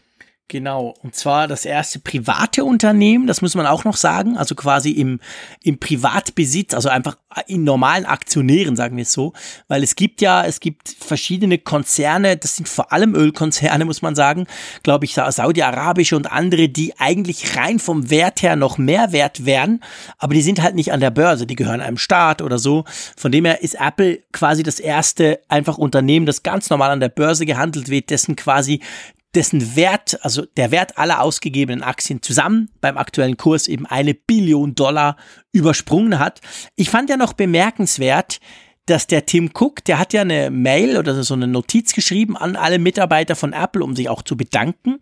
Aber er hat das ziemlich so runtergespielt. Er hat gesagt, das sei eigentlich gar nicht so wichtig. Ja, es es ist ja auch die Frage, was, was bringt das jetzt zum Ausdruck jetzt für das Weltgeschehen? Es ist ja erstmal nur eine Zahl. Ein, eine fiktive Größe, möchte ich sagen. Es ändert ja nicht dem Apple jetzt als Unternehmen oder äh, es stellt sich auch die Frage, wo, wo geht die Reise weiterhin? Ich, ich glaube, das ist auch vielleicht ein Grund, warum er vielleicht ein bisschen tief stapelt. Apple ist mhm. so erfolgreich mit vielen Dingen in letzter Zeit, vor allem was finanzieller Natur eben dann da anzutreffen ist, dass sich eben die Frage stellt, wo sind da denn da die nächsten Ziele? Also, wo oder wenn Apple sich zu sehr feiert, dann wird auch zu sehr nachher darauf gepocht, wenn es mal rückwärts gehen sollte. Was ist denn, wenn die Quartalsergebnisse mal nicht so super ausfallen, aber immer noch gut sind? Was ist denn, wenn sie wieder unter die eine Billion fallen und aber trotzdem immer noch das wertvollste Unternehmen sind? Also die, die, die Messlatte wird immer höher gelegt mhm. und wenn man das jetzt psychologisch jetzt als so Mindestmaß dann fixiert, dann läuft man halt Gefahr, dass es eben dann auch PR-mäßig dann eben schnell, ohne dass es wirklich schlecht ist oder schlecht läuft, dann einem negativ gereicht wird. Vielleicht ist das auch der Beweggrund, dass er sagt, okay, wir freuen uns, aber Business as usual. Ja, ich meine, man kann es natürlich auch so sehen. Ich meine, klar, für die Aktionäre ist das ein Zeichen, hey, das ist extrem viel wert, die Aktie ist stark gestiegen, also spannend, vielleicht auch kaufen. Aber für, für ihn, beziehungsweise natürlich für die, für die, für die Crew von Apple, für die Mitarbeiter von Apple selber, sieht es ja anders aus. Die haben ja ganz andere Ziele im Moment. Natürlich wenn die coole iPhones bauen, die extrem viele Leute kaufen, dann steigt wahrscheinlich auch der Aktienwert etc. Also das hängt schon auch zusammen. Aber ich fand es eigentlich, ich fand's, ich fand's irgendwie auch sympathisch, dass er das jetzt nicht so irgendwie, wow, wir sind die geilsten und die ersten und so macht er sonst an den Keynotes immer. Zu sagen, da ist ja Apple eigentlich sonst nicht sehr bescheiden, wenn es darum geht zu sagen, wir haben es erfunden, wir sind die ersten. Aber da haben sie sich, fand ich, oder er zumindest sich relativ gut zurückgehalten. Malte, ein kleiner Einwurf, das finde ich spannend mhm. und das ist jetzt schon das erste Mal, dass wir quasi so ein bisschen ergänzt werden durch unsere Live-Hörer, diese 150, die da im Moment zuhören. Ähm, der Jakob hat uns geschrieben auf Twitter über den Hashtag Apfelfunk Live. Er sagt zu diesen In-App-Käufen noch, dass die ersten 24 Stunden, wenn du also verlinkst mit so einem Affiliate-Link auf eine App und die hat In-App-Käufe, wenn die Leute dann die, die über diesen Link kamen, in der App was kaufen, dann seien die ersten 24 Stunden seien auch noch provisioniert worden. Also man hätte eine gewisse Zeit noch was davon gehabt von diesen In-App-Käufen, danach dann aber nicht mehr. Ja, sehr interessante Ergänzung. Ja. Was letztendlich auch zeigt, wie gut es ist, wenn wir unterstützt werden live, dann eben durch Leute, die noch profunderes Wissen haben. Und ja, das, das ist natürlich dann wiederum, ähm, viele werden ja tatsächlich, wenn sie ein Spiel testen, dann ja auch innerhalb des ersten Tages dann sich schon entscheiden, dann eben nachzukaufen, wenn sie auf den Geschmack gekommen sind. Ja, ganz genau, das ist genau so. Übrigens aber, by the way, für die, die das jetzt hören im Podcast und denken, ja, keine Bange, Feedback ist nach wie vor unser wichtiger Punkt und ihr könnt uns ja immer noch schreiben. Also wir, wir ändern da ja nichts dran. Also ihr hättet uns genau diese Info natürlich auch ganz einfach normal, sage ich mal, zukommen lassen können und wir hätten das dann in irgendeiner der nächsten Sendungen aufgenommen oder im Spezifischen auf diese Sendung zurück und hätten das dann das nächste Mal dann gebracht. Also der Weg funktioniert weiterhin. Wie gesagt, da ändert sich nichts. Wir machen das ja auch nur einmal im Monat, aber es war jetzt schon cool. Das hat jetzt schon gleich geklappt. Das finde ich eigentlich interessant. Es hat so ein bisschen was von, damals gab es ja in Sendungen manchmal so, dass die Regie sich dann in die Sendung eingeschaltet Ja, ja, genau, hat. ja, genau. Und man hörte, man hörte irgendwie so eine hallende Stimme, Stimmt, die, so akustisch war das in die Sendung ja, drin. Ja, genau, genau. Und äh, dann wurde irgendwie was gesagt von wegen, die Schalte läuft momentan nicht oder so. ja, genau, ganz genau. Und so können wir das quasi jetzt machen mit unseren Live-Hörern. Das ist ja wirklich spannend. Es sind es sind immer noch unglaublich viele. Ich staune. Es ist ja schon halb elf, nee, schon Viertel vor elf in der Nacht. Also ganz erstaunlich, dass ihr uns da mit uns zusammen quasi die Nacht um die Ohren schlägt. So, also ich, ich glaube, zu dieser eine Billion Dollar, da muss man nicht viel sagen, oder? Was ich spannend finde, wir verlinken das in den Show Notes. Es gibt einen Artikel von Bloomberg, der so ein bisschen, finde ich, eine ganz, ganz coole Grafik zeigt, die so ein bisschen zeigt quasi, ähm, ja, was da so alles passiert ist in diesen Jahren, bis eben Apple diese eine, eine Billion äh, erreicht hat. Das verlinken wir, gell? Das finde ich eine coole Grafik, mhm. so eine interaktive Grafik. Ja, das, das ist eine Grafik, die war ja auch in vielen Zeitungen jetzt zu sehen, dann eben nach dieser Nachricht und die zeigt ja vor allem eines, und das hat gar nicht mal so sehr nur was mit Computerindustrie zu tun, wie wechselvoll die Geschichte eines Konzerns sein kann. Also Apple ja. ist da, glaube ich, schon auch herausragend. Das ist schon ein, ein, herausragendes Beispiel.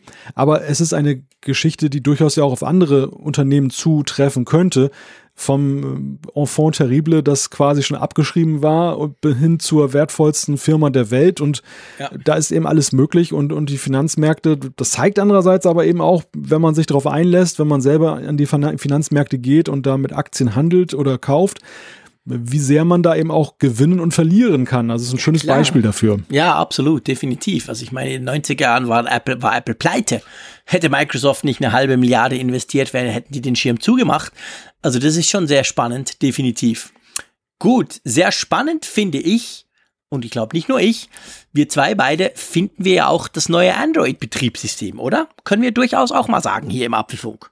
Ja klar, also wir beobachten das ja schon seit einiger Zeit, seitdem es damals als Beta noch als Android P mit dem Codenamen rausgegeben wurde. Jetzt aber, und das finde ich, ähm, da sind die ja sehr frühzeitig dabei gewesen von Google, dass sie es jetzt schon dann final dann eben veröffentlicht haben, wenngleich natürlich final bei Google immer was anderes bedeutet als bei Apple.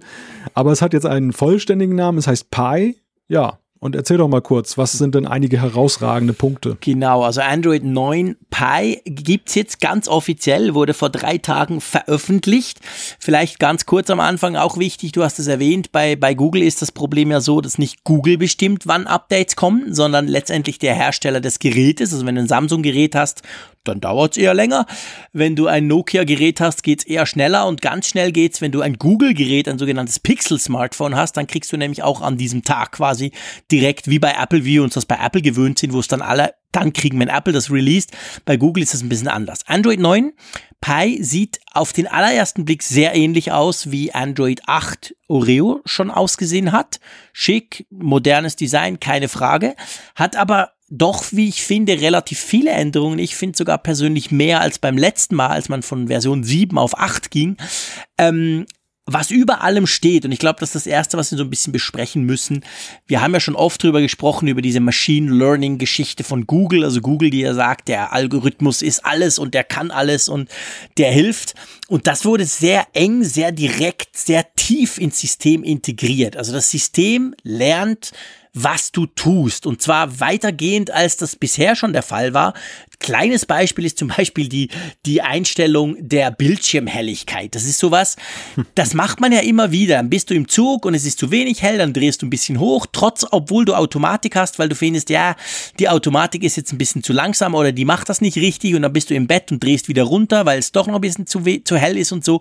Das ist zum Beispiel was, das lernt die Kiste, also das Smartphone und dann schon nach ein, zwei Tagen macht er das dann selber. Der merkt das also erstaunlich gut. Ich habe das vor zwei Tagen draufgeknallt, habe mein Pixel 2 XL seit da immer dabei und das fängt also schon an. Der merkt das schon. Der merkt zum Beispiel, dass ich am Morgen immer zum Beispiel die Wetter-App öffne, dann schlägt er die gleich vor und sagt, hey, du könntest doch jetzt die Wetter-App, weil du willst ja wissen, ob es regnet, wenn du nachher aus dem Haus gehst. Also das ist sehr tief integriert kann im Moment noch nicht alles, was sie versprochen haben. Da kommt dann noch einiges im Herbst dazu. Das ist auch speziell bei, bei, bei Google, dass sie eigentlich gewisse Funktionen noch gar nicht in der finalen Version, sie sagen dem finale Version, noch gar nicht drin haben. Die kommen dann erst. Also so wie wenn, wenn iOS 12 quasi nur mit der Hälfte der Funktion käme und iOS 12.1 bringt dann den Rest. Naja. Das ist so ein bisschen, ja, das, das gab es bei Apple auch, du hast recht. Bei iOS 11 das war das tatsächlich so, stimmt. Wie war das? iOS 11.3 war Airplay, oder? Airplay 2. War das, nee, war das nicht erst 11.4? Echt? Ja, bist du sicher? Wir könnten jetzt im Archiv des Apfelfunks nachgucken. Ich weiß es nicht mehr genau. Ja, aber du hast recht. Es war auf jeden Fall viel später. Also ich nehme zurück, was ich gesagt habe. Das machen andere auch so. Bei Google ist mir jetzt einfach dieses Mal aufgefallen, weil gerade die Features, die sie am meisten beworben haben, die kommen jetzt dann erst noch. Aber auf jeden Fall Machine Learning ist ganz, ganz ein großes Thema und tut sich durchs ganze System durchziehen, bis hin zu den Notifications, die dir vorgeschlagen werden, jetzt könntest du doch das tun oder auf diese Nachricht antwortest du normalerweise gleich so, da kommt das gleich, da schlägt er dir es vor, musst nur noch klicken, da macht das gleich. Also das ist schon noch mal eine Ecke, sage ich mal, weiter, obwohl ich jetzt erst seit zwei Tagen drauf habe, als zum Beispiel Apple, die ja auch solche Dinge jetzt gerade auch bei iOS 12 gibt es ja auch viel mehr so automatisierte Vorschläge. Finde ich sehr ein spannendes Feature. Hm, ja, definitiv. Also das, äh, es ist ja ein lang gehegter Menschheitstraum, die Maschine, die mitdenkt. ja, und stimmt. Das, das, das Witzige ist, es macht sich an so kleinen Dingen fest, wie du ja gerade eben aufgeführt hast, dann mit der Helligkeit. Das ist ja nun nichts Großes, nichts Weltbewegendes, aber es ist eben so eine Sache, die, weil sie eben so häufig einen betrifft und so, so kleinteilig auch ist, also mhm. nervig ist, dass ich das dann per Hand möglicherweise ändern muss, einfach großartig im Empfinden. Subjekt, ja. Es ist subjektiv schwerwiegender, als es objektiv ist. Das muss man dazu sagen. Ja, ja genau, Und genau. Das, das ist halt, glaube ich. Es tönt jetzt so nach wenig. Man denkt so, ja, ja. Ey, pf, Helligkeit. Es gibt noch ein anderes Beispiel, das will ich auch noch bringen. Wir wollen es ja auch richtig machen, wenn wir über Android sprechen. ähm, zum Beispiel, es gibt eine Funktion, die nennt sich intelligenter Akku. Und da geht es genau gleich drum. Der analysiert, was braucht der Frick eigentlich immer für Apps. Twitter, Twitter und Twitter. Eigentlich ganz schlimm, aber Twitter brauche ich oft. Und dann wird, wird diesen Apps quasi mehr Akkupower zugewiesen als anderen. Im Umkehrschluss werden andere, die ich sowieso immer nur am Morgen um acht und dann am Abend um sieben wieder öffne, werden mehr in den Sleep, selbst wenn die sich selber wieder wecken wollen, werden die quasi abgewürgt. Und so lernt das System nicht nur, welche Apps du brauchst, sondern auch, welche App du wie, wie lange, wie oft und zu welcher Tageszeit brauchst und und macht dadurch quasi das Akku-Management. Ich klar, ich kann noch nichts sagen nach zwei Tagen. Mein Pixel 2 XL, äh, da ist noch nichts anders. Aber ich könnte mir vorstellen, zum Beispiel auch diese Funktion in einigen Wochen dann durchaus dazu führt, dass zum Beispiel die Akkulaufzeit sogar besser wird. Ja, und ich glaube, an solchen Kleinigkeiten, solchen vermeintlichen Kleinigkeiten, ähm, wird sich auch die Entwicklung der großen Softwarelösungen für Smartphones in den nächsten Jahren orientieren. Also das, das ja. wird so, wir erleben es ja schon seit einigen Jahren. Auch bei iOS ist es ja eben so, dass ja immer wieder viele Kleinigkeiten dabei waren, die in, in der Summe halt ein, ein großes Ganzes dann bildeten. Aber es ist, wird ja immer weniger so sein, wie jetzt aktuell mit AR-Kit, so, so ein großes Ding, Egal ja. jetzt, wie man zu AR-Kit steht, aber das ist ja wirklich so eine ganz neue Gattung im System, so ganz neue Softwaremöglichkeiten, die es vorher nicht gab. Und wir, wir erleben ja aktuell eher, dass ja eben die feinen und kleinen Stellräder eben bewegt werden. Ja. Aber dass das, was dahinter steckt, gewaltig ist. Und das ist ja hier gerade bei Google so, so besonders, dass eben bei denen ist ja Machine Learning ein Thema, das haben sie auf der Google I.O. ja auch dargelegt, an dem sie ja jahrelang schon parallel zur, zur Weiterentwicklung von Android mhm. dann eben gearbeitet haben in genau. ihren Laboren und wo sie jetzt den Zeitpunkt eben gesehen haben, dass sie sagten, okay, jetzt hat es eine Marktreife, jetzt können wir es jetzt können wir es verwenden in der Software, ja. wir können es ins Betriebssystem integrieren und wir sehen hier schon erste Beispiele, aber ich glaube, das ist erst der Anfang. Also es wird ja. weitergehen und das bringt Apple natürlich umgekehrt auch ein wenig in Zugzwang, denn ja, sie haben ja auch schon solche intelligenten Features integriert, aber weil eben die Datenbasis auch manchmal eine andere ist, weil dieser Privacy-Aspekt, dieser Datenschutz-Aspekt ein anderer ist bei, bei Apple, haben sie natürlich gewisse Daumenschrauben angelegt, wenn sie das tun, gegenüber Google, die ja nun an, auf, aus einem anderen Fundus schöpfen. Ja, genau, das ist genau der Punkt. Also das ist wirklich, ähm, Google, Google kennt da nichts quasi und greift alles ab an Daten, was sie finden können. Und, und Apple sagt ja, hey, wir machen das erstens so auf dem Gerät, zweitens nur anonymisiert vor allem, was natürlich zum Teil dann auch schwierig ist mit den Resultaten. Aber das ist schon, ich glaube, der Punkt mit diesem Machine Learning, das ist genau wie du sagst, das ist da gehen die Smartphones hin, da geht auch Apple hin. Das sieht man bei iOS 12 ja auch. Die Vorschläge, die Siri da ja macht quasi oder die, die, die selber ja kommen, diese automatischen Vorschläge, schick doch da und dort mal ein, äh, eine Nachricht hin oder mach mal das. Das ist ja genau das gleiche Prinzip, aber Google geht da halt noch eine ganze Ecke weiter. Genau. Dann müssen wir noch zwei Sachen einfach kurz, dann wollen wir wieder zur App zurückkommen. Wir haben jetzt auch eine Gestensteuerung, also wie wir es vom iPhone 10 kennen. Wo kommt Die, das denn her? Ja, genau, merkwürdig. Die funktioniert äh, ich sag mal, ich finde Gesten sowieso immer besser als Knöpfe, egal ob sie jetzt virtuelle Knöpfe sind oder echte Knöpfe. Die funktioniert relativ gut, aber es ist natürlich nicht annähernd so gut, auch nicht annähernd so intuitiv und logisch, finde ich, wie es beim iPhone 10 der Fall ist. Also da sind die Gesten noch deutlich ausgereifter. Aber ja, man kann sagen, es ist jetzt mal ein erster Versuch, das erste Mal überhaupt, dass solche, dass Google selber solche Gesten macht. Viele andere haben das ja in ihre Skins schon eingebaut unter Android. Es gibt ja einige, die da auch schon mit Gesten Sachen ermöglichen. Aber bei Google selber im Betriebssystem war es bis jetzt nicht drin. Und das kommt ja. jetzt und ist okay. Ja, aber es ist interessant ja, wenn man eben vom, wenn, wenn man das Ergebnis sieht, wie du ja sagst, dass es eben bei Apple runder wirkt und bei Google jetzt nicht so toll. Es, es rührt aber ja auch daher, woher kam der Impuls, diese Gesten einzuführen? Bei Google ist es ein reines Software-Ding. Also es ist ja nicht ja. so, dass jetzt das für ein Handy geschaffen wurde, Nö. sondern sie machen es halt allgemein fürs Betriebssystem und jeder kann es jetzt halt dann in sein Smartphone integrieren von den Herstellern. Bei Apple ist es ja wirklich von einem, vor allem von einem Gerät her gedacht. Es ist ja nicht so, dass sie es jetzt für alle Geräte rausgebracht haben. Das ist ja gerade das Problem, was Apple-Nutzer haben, dass Stimmt. sie, wenn sie zum Beispiel noch ein iPad haben, dann ich ertappe mich nach wie vor dabei, dass ich manchmal irgendwelche Swipe-Gesten mache vom iPhone 10 und die zu nichts führen, mhm. weil einfach diese ganze Gestengeschichte zugeschrieben ist alleine auf das iPhone 10. Das wird sicherlich jetzt sich Bahn greifen. A, wenn die neuen iPhones kommen. B, wenn die erwarteten iPads dann kommen, die auch dann womöglich mehr mit Gesten arbeiten, dann wird sich das wieder harmonisieren. Aber es ist ja schon interessant eben, welche Historie das hat, also wo ja. es herkommt und warum es dann eben auch besser und, sag ich mal, auf den Punkt besser gemacht ist. Ja, Ja, das, das, das stimmt natürlich, ist dann besser angepasst sozusagen. Ja, und dann als letztes, was ich noch erwähnen will bei Android 9, es gibt ein sogenanntes digitales Wohlbefinden-Feature. Das kennen wir unter iOS 12 ja auch. Das ist diese Statistik quasi, wie oft brauchst du welche App, wie oft nimmst du eigentlich dein Smartphone in die Hand, was machst du damit und wo du dir auch selber quasi Limits setzen kannst, so nach dem Motto, hey, nach zwei Stunden Twitter pro Tag ist dann die App zu. Das kann Google jetzt auch dann mit Android 9. Geht sogar, finde ich, was ich bis jetzt ausprobiert habe. Das ist übrigens noch, auch noch Beta. Also so lustig, Android 9 ist da, Pi, ganz offiziell veröffentlicht für Pixel-Smartphones. Aber wenn du dieses digitale Wellbeing, wie das heißt auf, auf Englisch, Feature nutzen musst, musst du dich für eine Beta anmelden und das dann noch runterladen zusätzlich. Das geht dann sogar, finde ich, noch ein bisschen weiter. Also das bezieht dann sogar noch Notifications rein hey krass, nach wenigen Stunden habe ich irgendwie schon 105 Notifications gehabt auf dem Screen. Also der zieht solche Sachen auch noch zusammen.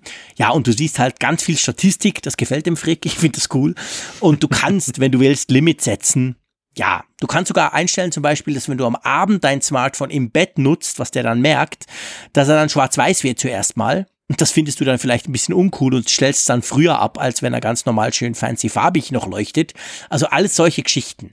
Ist ja eigentlich lustig, wie, wie beide gerade bei dem Punkt, sowohl Apple wie auch Google, in die gleiche Richtung gehen, oder? Also offensichtlich so ein bisschen hm. in die Richtung, hey, aber ihr seid alle Smartphone-süchtig, macht doch mal was dagegen. Wir, wir bringen euch jetzt Tools dafür. Ja, scheint gerade ein großes Thema im Silicon Valley zu sein, Definitiv. dass man zu süchtig von den Dingern ist und dass man jetzt sozusagen das Nikotinpflaster des Smartphones erfinden musste. ja, ganz genau. Gut, guter Vorsatz sozusagen.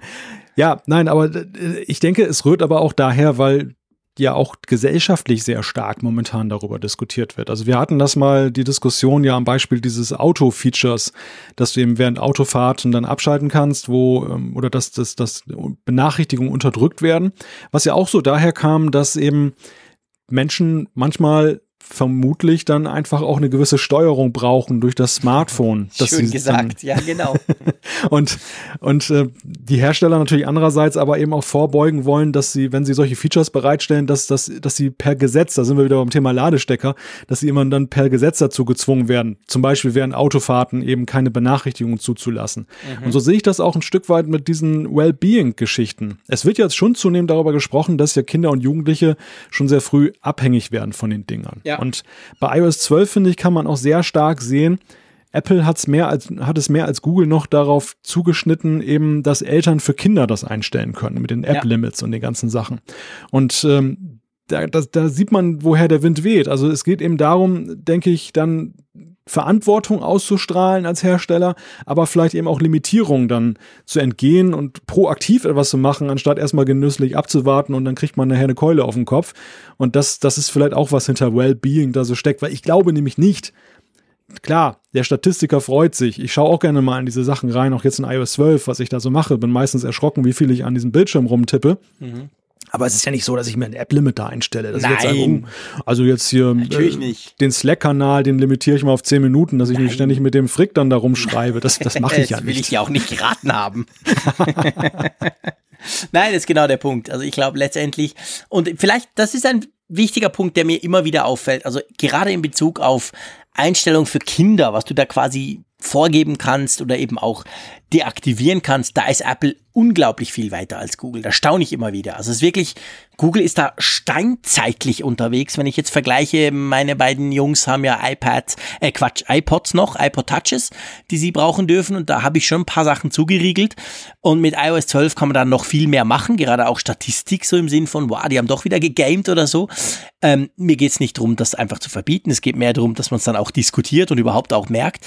Aber da kann Apple extrem viel mehr machen machen. Also ich staune immer wieder, jetzt auch, es soll zwar jetzt mit Android 9 da noch mehr dazukommen, aber da ist Google irgendwie völlig hinterwelt, hinterwäldlerisch. Also eigentlich, wenn du Kinder hast und das so ein bisschen einschränken willst, gerade wenn sie noch kleiner sind, danach sollen sie das dann auch selber lernen, aber dann ist Apple extrem viel besser. Also da darfst du eigentlich dem Kind kein Android-Smartphone geben, weil das ist recht schwierig, da gewisse Dinge einzustellen.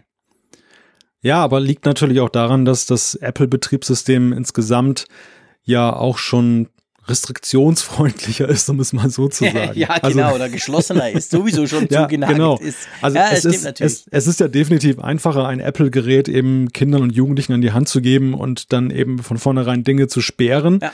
Weil eben auch generell für den Anwender, für den Erwachsenenanwender schon viele Dinge nicht zu erreichen sind, während ja gerade Googles Betriebssystem für viele den Reiz entfaltet, weil es eben so viel mehr Möglichkeiten bietet. Also weil ich so dann ist, das ja, da genau. alles Mögliche machen kann, wenn ich route sogar noch viel mehr. Ja. Und ähm, ja, das, das äh, ist dann vielleicht schon so ein Systemunterschied, der ist andererseits eben dann erschwert zu sagen, wir machen jetzt so Jugendschutz oder Kindersicherungsfeatures da rein. Ja, ja, das ist genau der Punkt. So, gut. Ich würde sagen, Android 9 lassen wir mal sein. Wenn ihr ein Pixel-Smartphone habt, könnt ihr das direkt runterladen. Wenn ihr ein Samsung-Smartphone habt, wartet ihr noch ein Dreivierteljahr. Und wenn ihr ein anderes Smartphone habt, müsst ihr halt gucken. Dann werdet ihr in den nächsten Monaten wahrscheinlich vielleicht eventuell ein Update bekommen. Ähm, ja, iOS 12 ich, bin, ich war recht erstaunt am Montagabend. Ich hätte ehrlich gesagt nach einer Woche, nachdem die Beta 5 rauskam, nicht damit gerechnet, dass schon wieder eine Beta kommt. Also wir sind jetzt schon im Wochenrhythmus. Hm. Meinst du, das heißt, wir biegen definitiv auf die Zielgerade ein? Ja, ich glaube schon. Also die, die Schlagzahl erhöht sich, ohne dass es jetzt ja irgendeine Not gibt. Es ist ja nicht so, dass wir jetzt dann im Beta Keine 5 Fehler drin und irgendwas genau, ganz schlimm gemacht hätten oder so, genau. Kann, Genau, es gab keine großen Bugs jetzt, denn, die es, es erforderlich gemacht haben, da jetzt sofort zu intervenieren. Und es ist ja so, wenn man das Changelog mal anguckt oder das, was jetzt Nutzer zusammengetragen haben, was sich geändert hat, es sind ja wirklich so Detailfragen. Splash-Screens ja. werden nochmal wieder neu geschrieben und angepasst, grafisch aufgepeppt. Hier und da wird mal, ähm, ich glaube, bei dem Uhren-Icon auf dem Springboard hat man die kleinen, die kleinen Balken, also diese kleinen Zeigerbalken dann etwas dicker gemacht. Das ist ja wirklich was für Liebhaber. Die Sachen, und, die ich dann nie sehe wo mir dann immer irgendwie welche Leute sagen, hey, guck, ist doch, ist doch völlig anders. Und ich denke so, äh, würd ich, würd, ja. da habe ich kein Auge für, für ne, dass die Leute Details. das immer sehen. Ja, ich finde das krass. Ich finde das total spannend.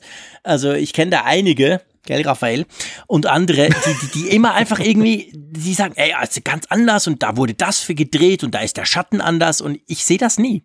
Ich sehe das ja. manchmal auch nicht mal, wenn mich einer darauf hinweist. Also quasi sagt, guck, siehst du doch hier. Nö. So Zeug fällt mir echt einfach nicht auf.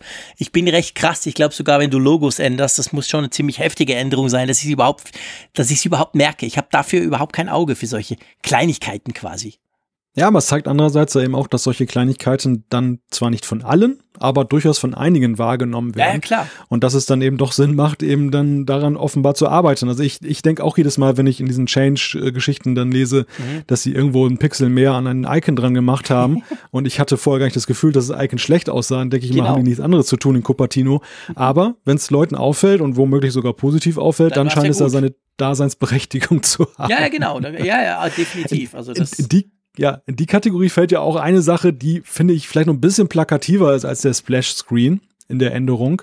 Und zwar in Beta 6 von iOS 12 ist es so, dass diese Home-App, in der man dann alle Smart Home-Geräte dann da steuert zum Beispiel oder auch den HomePod, dass die jetzt neue Hintergründe hat. Also es war ja so, die wurde eingeführt mit, ja, recht blumig, ne? Also es gab da ja dieses Blumen, Genau, dieses Design. rot-rötliche Blumendesign. Genau. Und dann gab es, glaube ich, die Vasen. Die gab es auch schon von Anfang an, oder? Genau, die, die Vasen, die hatte ich jetzt zuletzt eingestellt, weil ja. mir die Blumen waren mir ein bisschen zu schnörkelig. Genau. Und es war, es war aber schon so, dass es ein bisschen so herausfiel, so vom Design her gegenüber eben allem anderen, was Apple da macht. Ja, es sah Und jetzt, komisch aus. Das sah irgendwie, es sah nicht wirklich Apple aus. Nee, also es, es, es sah so ein bisschen aus, weißt du, bei WhatsApp, da haben doch auch einige Leute so ganz merkwürdige Wallpaper eingestellt ja, hinter ihren genau. Nachrichten. Stimmt, man, genau. sieht das, man sieht das manchmal in Bildschirmfotos, die im ja. Netz kursieren. Übrigens, ich finde das auch, das jetzt tut mir leid, der Exkurs, ne? aber wenn ich an diese WhatsApp ähm, Screenshots denke, dann fällt mir auch auf, dass einige Leute ganz groteske Schriftarten bei ihren Smartphones eingestellt haben, ja, also bei den, bei den Android-Smartphones. Ja, krass, so, so, gell? So, so, so Comic, Comic Sans MS. Ja, ja, genau. Also wirklich ganz merkwürdig. Aber gut, Individualisierung, da sind wir natürlich genau wieder beim Thema, was das anbelangt. Ja, hm. was hat man denn für neue Hintergründe? Gell? Das sind jetzt welche ohne Bilder, also quasi einfach äh, nur Farbe, oder? Ja, richtig. Es sind ganz schnöde Hintergründe, grün, gelb und ich glaube blau. Mhm. Und ähm, Orange glaub, doch auch noch, oder? Oder orange, ja, mit so einem kleinen Verlauf drin. Ja. Also es sind nicht so ganz ähm, einfarbig. Ich nämlich, das muss ich jetzt sagen, das ist ja, ich, ich, ich habe das gesehen, wir hatten das im Skript drin. Der Malte hat das ins Skript geschrieben, dass eben die HomePad mit neu, die Home-App mit neuen Hintergründen, AD Blumen hat er geschrieben im Skript. Und ich habe noch vor der Sendung kurz gedacht, ich muss das ausprobieren, weil ich sehe ja solche Dinge nie. Und jetzt habe ich mir natürlich vorher schon geoutet, dass mir solche Dinge nie auffallen, aber das habe ich tatsächlich ausprobiert und habe jetzt den blauen Hintergrund gewählt und muss sagen, dadurch wirkt die Home-App ja dann gleich ziemlich anders. Das ist schon erstaunlich, mhm. was das ausmacht. Ja, deshalb habe ich es auch ins Skript geschrieben. Gleich viel ja freundlicher. Es richtig, es ist auf den ersten Blick eigentlich eine kleine, wirklich eine Kleinigkeit, die Frage, dass da neue Wallpapers sind. Aber es, es verleiht dieser App einen ganz anderen Charakter. Und wir haben ja immer mal wieder darüber gesprochen, diese Home-App, ja, auch am Beispiel des HomePods. Mhm. Sie ist ja irgendwie ein merkwürdiges Ding. Also sie ist irgendwie, irgendwie so eine, so eine App, die so mitschwimmt, die, ja. die jetzt nicht, sie wirkt ja nicht so wirklich systemintegriert. Das ist jetzt nicht so wie die Einstellungs-App, zum Beispiel mein Ach, Gefühl. Nee, was du nicht sagst, genau. und, und gleichzeitig hat sie aber eine immer größere und zentralere Funktion. Also so, je mehr das Thema Smart Home an Bedeutung gewinnt und jetzt gerade auch mit dem HomePod aus Apple-Sicht, desto, desto wichtiger ist sie ja geworden, aber sie fühlt sich immer noch nicht so an. Ja. Und jetzt ist sie zumindest vom Aussehen her. Weißt du, ja, was übrigens witzig ist? Wenn wir ja. bei dem Thema sind und weil ich eben in der Home-App rumgesucht habe vor der Sendung, ist mir etwas aufgefallen. Man kann ja, wenn du ein Apple TV hast oder ein iPad, das immer läuft, können die ja quasi als Home-Zentrale dienen, damit du zum Beispiel auch von unterwegs so eine Birne, so eine Lampe, so eine Philips Hue oder eine Steckdose schalten kannst, wenn du unterwegs bist. Geht das über iCloud und bei dir lokal ist dann quasi einer eben zum Beispiel der Apple TV. Bei mir war es bisher immer der Apple TV. Der war quasi meine Home-Zentrale. Seit ich den HomePod habe, hat sich das gewechselt. Jetzt steht nämlich beim HomePod, der sei aktiv quasi als Zentrale und beim Apple TV steht irgendwie Standby. Also der ist jetzt quasi zum Backup Home Device degeneriert worden und der der der Home äh, der HomePod, der hat sich diese diese diese Rolle jetzt gekrallt. Also der also hat die Konfiguration gespeichert sozusagen. Also ist im Hause Frick auch im Krisenfall jetzt gewährleistet, dass Smart Home Fähigkeiten noch funktionieren. Genau, also wenn meine Frau findet, der blöde HomePod quasselt die immer rein, den schmeißt sie an die Wand, dann kann ich trotzdem dank dem Backup durch den Apple TV, kann ich dann noch die Lampe ausmachen. Das ist doch mal ein Fortschritt. Genau, immerhin. Da ist mir einfach gerade aufgefallen, dass da offensichtlich mehrere Geräte, das einer ist dann der Master und die anderen sind dann quasi das Backup ähm, ja, wenn du ganz, ganz viele hunderte von Steckdosen schalten willst, Malte, brauchst du vielleicht dann eine gewisse Redundanz. Gut, sonst muss ich sagen, bei Beta 6, also es, es galt schon für Beta 5. Ich finde, dass iOS 12 jetzt, zumindest auf dem iPhone 10, wo ich es äh, drauf habe, schon sehr, sehr stabil läuft. Also ich habe eigentlich ja. keine Abstürze mehr, weder von Apps noch vom System selber. Nein, also das, das empfinde ich genauso. Es ist gegenüber iOS 11 sowieso deutlich besser gelaufen, diese Beta-Phase diesmal mhm. insgesamt. Das, das wirkte von Anfang an runder. Es gab natürlich mal ein paar Ausreißer nach unten. Wir erinnern uns auch an mein Installationsproblem, was ich hatte. Mhm. Aber das ist so beta-typisch. Und ja. es, ist, es ist aber so im Gebrauch, im täglichen Gebrauch ist da wirklich nicht nichts so dabei, zumindest bei mir, wo ich sage, oh, das geht gar nicht. Das, das, ähm, da bereue ich ein Stück weit auch, die Beta installiert zu haben. Was ich jetzt aktuell wieder feststelle, heute jetzt mit der neuen Beta 6, ist, dass sie wieder mit den Notifications im, im äh, Sperrscreen so ein bisschen Probleme haben. Mhm. Dass da wieder so, ähm, dass das Format nicht so ganz hinhaut und die, die Schrift manchmal ein bisschen rausläuft. Ja. Das, das war eigentlich völlig überwunden. Das, das war überhaupt nicht mehr da. Aber augenscheinlich haben sie an einer Stellschraube gedreht, aus irgendeinem anderen Grunde vermute ich. Und äh, ja gut, aber wir sind bei Beta 6. Ich denke, es wird noch 7 und 8 geben und dann kommt der Golden Master. Ja. Und dann wird wahrscheinlich alles gut sein. Ja, ich denke auch. Also da, da kommen schon noch ein paar, aber es ist wirklich inzwischen, ich finde auch akkutechnisch sind wir sehr gut unterwegs. Also ich muss jetzt bei iOS 12 sagen, dass ich inzwischen das Gefühl habe, da ich habe ich habe keine so quasi Beta Drain mehr oder dass ich wegen der Beta viel mehr Akku verbrauche. Das ist ja sonst normal gerade bei den früheren Betas. Aber jetzt muss ich sagen, habe ich das Gefühl, das Ding läuft wirklich super stabil, genauso und hält auch so lange, wie es vorher der Fall war. Die Uhr habe ich mich nicht mehr getraut, auf Beta zu, zu machen. Seit ich die wieder zurück habe, bin ich so glücklich, dass ich mich tatsächlich noch nicht getraut habe, Watch OS 5 drauf zu machen und zwar wahrscheinlich auch nicht mehr mache, bis sie dann final geht. Weil ja, so viel ist ja da auch nicht dran, außer dass der Raphael Zeyer mit mir Walkie-Talkie machen wollte. Das haben wir ja noch ausprobiert. Und inzwischen, ähm, ja, warte ich mal, bis die finale Version kommt. Und du mit deinem Dampfantrieb machst ja sowieso nicht, gell? Dass wir das noch mal erwähnt hätten. Ja, danke sehr. Wir, wir, wir, beide, wir beide werden im Herbst nochmal miteinander sprechen und ja, zwar über Walkie Talkie. Ja, genau, Frage, das machen wir.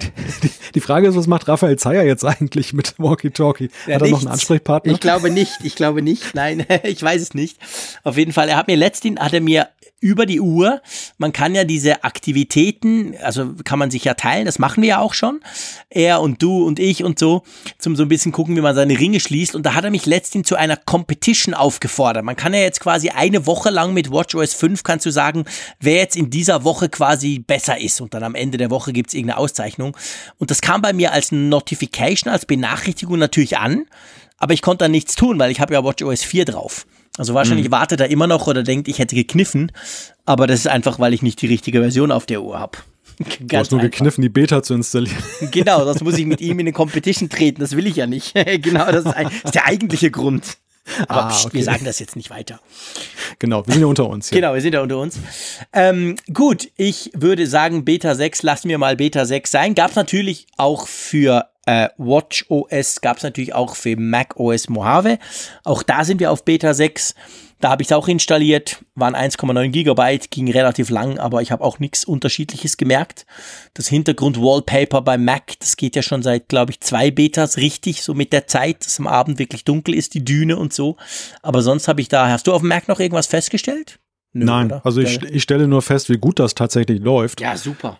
Und äh, es läuft so gut, dass ich sogar den Livestream heute Abend darüber laufen lasse. Aber oh, krass, siehst du? Und ist nicht abgestürzt und läuft immer noch. Genau. 100 Leute hören immer noch zu. Wenn das kein Beleg ist. Verrückt, genau. So, dann lass uns doch zur Umfrage der Woche kommen. Einverstanden? Genau. Wir, werfen einen Blick zurück. Genau, wir werfen definitiv einen Blick zurück auf letzte Woche und wir hatten ja letzte Woche die Frage und ihr merkt, ich rede ein bisschen langsamer, weil ich nämlich noch klicken muss, dass ich die dann öffnen kann. Ihr seht, wir sind total transparent hier im Apfelfunk.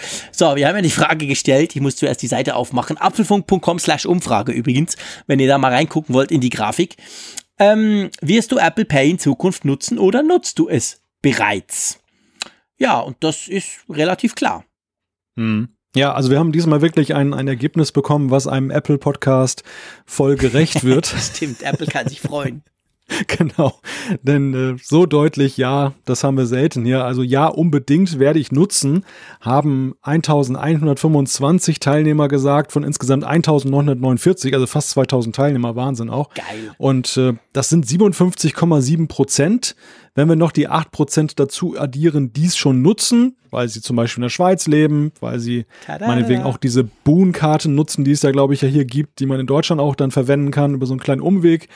Also zusammen addiert kommen wir dann weit über 60 Prozent, was dann das äh, Positive angeht und auch sonst sieht es ja nicht so schlecht aus. Nein, nein, mehr als ein Viertel, 25,6 Prozent sagen, vielleicht, weiß ich nicht, also so quasi nach dem Motto, mal gucken, ob es meine Bank unterstützt oder wie es dann funktioniert. Und eigentlich nur 8,7 Prozent oder ähm, in äh, äh ausgedrückt in äh, 169 Leute, also quasi 169 von diesen 1949 haben gesagt, nein, nutze, werde ich nicht nutzen oder nutze ich nicht. Ja, also das ist schon, kann man sagen, das Interesse ist durchaus da. Und wenn es dann mal nach Deutschland kommt am 20. Dezember, dann kann man das ja dann auch ausprobieren. So ein schönes Weihnachtsgeschenk, oder? Genau, so ein schönes Weihnachtsgeschenk kurz vor Weihnachten. Freue mich schon. Den allerletzten Weihnachtseinkauf dann noch mit Apple Pay. Das, was man noch vergessen hat. Das letzte Geschenk kann man dann mit Apple Pay noch zahlen. Naja, vielleicht stimmt's ja auch nicht. Vielleicht kommt's ja schon im September. Who knows? Wir werden auf jeden Fall darüber berichten. Du, ich sag's dir, wenn du in deiner Weihnachtspause bist, dann werde ich die ganze Woche nur mit meiner Uhr durch die Gegend laufen und dann Sachen kaufen. Woher weißt, woher weißt du, dass ich in einer Weihnachtspause bin? Hm, ich habe irgendwie so eine Ahnung. Ja, genau, passt, passt. genau. Aber das dauert noch ganz lange bis zu dieser Pause und den Apfelfunk werden wir natürlich nicht pausieren, keine Bange. Aber wir haben auch eine neue Umfrage der Woche, die sich eigentlich ums erste Thema dreht, nämlich diese Read It Later Apps. Und das haben wir gleich zum Anlass genommen, dass wir dachten, komm, wir fragen doch mal unsere Hörerschaft, ob sie überhaupt solche Apps nutzt beziehungsweise eben welche Apps. Was haben wir denn da zur Auswahl? Also die Frage ist, welche Read It Later App, also so Apps zum Links zu speichern, um später zu lesen, nutzt du am meisten? Genau, wir haben mal die bekanntesten gelistet. Das sind da Instapaper, Pocket, Evernote, Apples Leseliste in Safari, Google Keep, Microsoft OneNote oder aber ihr sagt eine ganz andere App, die wir jetzt nicht aufgeführt haben oder ihr, ihr sagt, ich nutze gar keine, das ist ja auch eine, eine Option. Genau. Also nehmt uns, interessiert uns definitiv. Wir haben uns ja schon darüber unterhalten am Anfang von diesem Podcast, wie wir das nutzen und in welcher Form. Und jetzt wollen wir mal von euch wissen, wie ihr das eigentlich nutzt und in welcher Form. So, Ja, du, es reicht noch. Wir machen noch ein Feedback. Das würde ich sagen, machen wir definitiv. Und zwar ähm, würde ich gleich mit dem Patrick anfangen. Einverstanden? Ja, dann würde ich aber ganz gerne danach auch noch ein kleines Feedback reinnehmen. Natürlich, klar. also, los. ich fange mit dem Patrick an und zwar er hat einen kleinen Hinweis, den ich ganz spannend finde. Wir haben ja das letzte Mal über das Thema autarkes Steuern des HomePods gesprochen. Ich war ja da eher mäßig begeistert, wie man das macht. Und er schreibt, wer von den Hörern einmal ein paar Trockenübungen machen möchte, wie der autarke HomePod zu steuern ist, so ohne einen HomePod zu besitzen, kann dies in gleicher Weise auch mit seinem Apple TV 4 oder 4K machen. Diese Funktion ist nämlich identisch und funktioniert genauso umständlich wie beim HomePod. Das stimmt natürlich, habe ich gar nicht dran gedacht. Der, der Apple TV erscheint ja auch immer als AirPlay-Device und der kann auch angeklickt werden und dann quasi direkt gesteuert werden und dann spielt er zum Beispiel irgendwas aus, ohne dass das vom iPhone kommt. Das ist, finde ich, ein cooler Hinweis, oder? Ja, ja, das ist eine schöne Möglichkeit, dann eben für sich zu sehen, ob es einem gefällt, ob man damit leben kann und bevor man dann den HomePod kauft. Genau, zum Beispiel jetzt in Bezug auf dieses autarke Steuern. Gut, genau. dann darfst du noch. Ja, ich, ich bin jetzt der Spielverderber, ich nehme sogar noch zwei rein, weil zwei sind Easy. mir ganz wichtig. Die, die eine ist eher protokollarisch, da brauchen wir wahrscheinlich gar nicht so lange drüber reden. Das ist die von dem Jörg. Der hat uns nämlich zum Thema Apple Watch Armbänder heute ganz aktuell über Facebook noch einen Link reingegeben. Äh, Bandbreite.watch. Das ist eine Website, die hat jemand gemacht. Da geht es um das Thema, wie verwahre ich meine Watch Armbänder. Du hast sie ja, glaube ich, alle in der Schublade, so wie ich. Und es gibt dann eben aber auch Leute, die haben einen schönen Behälter dafür, einen Kasten, wo sie aufbewahren und er hat eine Bastelanleitung oder beziehungsweise der, ja der Betreiber der Seite.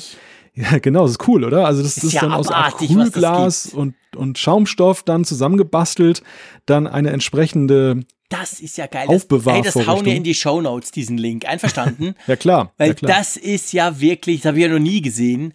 Ich muss sagen, dass ich das übersprungen habe weil ich das erstens nicht gesehen habe und zweitens diese Webseite noch nicht angeklickt hatte und mir gar nichts darunter vorstellen konnte.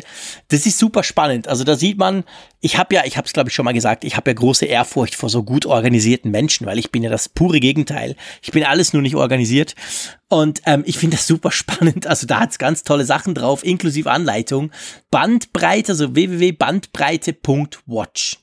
Genau, Super da gibt es, da gibt es dann nämlich Vorlagen kostenlos zum Download, dass man dann eben mit einem Laserschneider das sich selber dann zusammenbasteln kann. Und äh, ja, ich habe ich hab leider keinen Laserschneider zur Hand, aber.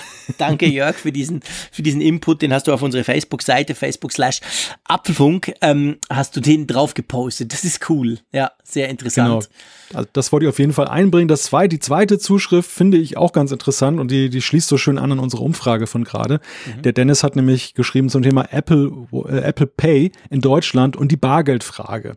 Mhm. Er schreibt, angeblich lieben die Deutschen ihr Bargeld. Das trifft meiner Meinung nach nur auf die Bäckereien zu. Ich kenne keine Bäckerei, wo man seine Brötchen und sein, sein Brot mit Karte bezahlen kann. Bei einem Bäcker geht Kartenzahlung erst ab 20 Euro. Das nervt mich schon sehr. Wie soll das denn erst mit Apple Pay werden? Aber wenn man weiß, wie sehr die Deutschen ihr Brot lieben, weiß man auch, dass es tatsächlich die Bäcker sind, die es in der Hand haben, ob Apple Pay ein Erfolg wird. Die Banken spielen da nur eine Nebenrolle. Finde ich eine sehr interessante These und Feststellung. Ja, jetzt musst du, ich meine, jetzt kann ich natürlich als Schweizer da wenig zu sagen. Ich habe zwar das gleiche Problem, meine zwei Bäcker, die ich gleich um die Ecke habe, da muss man auch Bar zahlen, außer ab einem gewissen ab einem gewissen äh, Betrag und wenn man am Morgen nur schnell zwei, drei Brötchen holen will, geht das tatsächlich nicht. Das stimmt. Aber wie ist das bei euch wirklich so? Kann man das so generalisieren? Hm, ja, ich möchte da jetzt nicht für tausende Bäckereien in Deutschland Nein, aber sagen wir eine, mal deine ein Statement abgeben. Umgebung. Genau, also in meiner näheren Umgebung ist das tatsächlich so, dass das mit Karte so gut wie unmöglich ist, dass man da bezahlen kann. Ich habe selber schon mitgekriegt, dass dann irgendwie so ausländische Touristen zum Beispiel in einer großen Bäckereifiliale waren und haben sich da dann ein Stück Kuchen und ein Brot und sonst was da zusammengekauft und dann kam zur Zahlung und dann legte er da seine Karte auf den Tisch und dann hieß es, nee, nee, also nur Bargeld. Und ja, mhm. dann war es das mit dem Einkaufen. Und das ist in der Tat ein Problem, wobei ich da auch dann sagen muss, das weiß ich von Betreibern, nicht nur von Bäckereien, sondern auch von kleinen Geschäften oder Geschäften mit geringen Umsätzen, mhm die Kartenanbieter beziehungsweise die, die Dienstleister, die das realisieren, dass du eben dieses Kartenpayment machst, die langen augenscheinlich auch, auch wohl ganz gut zu, was eben diese Provision angeht. Und wenn du jetzt zum Beispiel ein riesiges Notebook verkaufst mhm. und hast irgendeine Gebühr, eine Fixgebühr, die du da zahlen musst für jede Transaktion, dann ist das halt ein anderes Kaliber als jetzt für ein Brötchen. Ja, klar. Was dann eben bedingt, dass du auch in Deutschland nicht nur in Bäckereien oftmals erst ab 10 Euro mhm. zahlen kannst. Also, also das uns, muss man vielleicht auch fairerweise ja, sagen. Bei uns kann man es auch nicht generalisieren jetzt in Bezug auf die Bäcker. Es gibt wirklich auch viele, wo man Karte zahlen kann unabhängig vom Betrag. Aber weißt du, ich, ich meine, das ist sowieso ein super spannendes Thema. Ihr wisst, ich mag Bargeld nicht. Das habe ich immer wieder schon gesagt. Also ich, ich finde es echt blöd, Bargeld, so, so ein Mist. Und vor allem, aber was mir schon auffällt, zum Beispiel, was mir persönlich in der Schweiz am meisten auffällt, ich habe das Gefühl, ich komme recht gut durch mit Karte, fast überall. Aber was eigentlich nie geht, ist beim Parken. Außer einem Parkhaus. Klar, Parkhaus logisch, teuer, dann auch Karte. Aber sonst, egal ob in der Straße oder bei uns ist so, du musst eigentlich inzwischen überall zahlen. Du kannst dein Auto nirgends einfach hinstellen.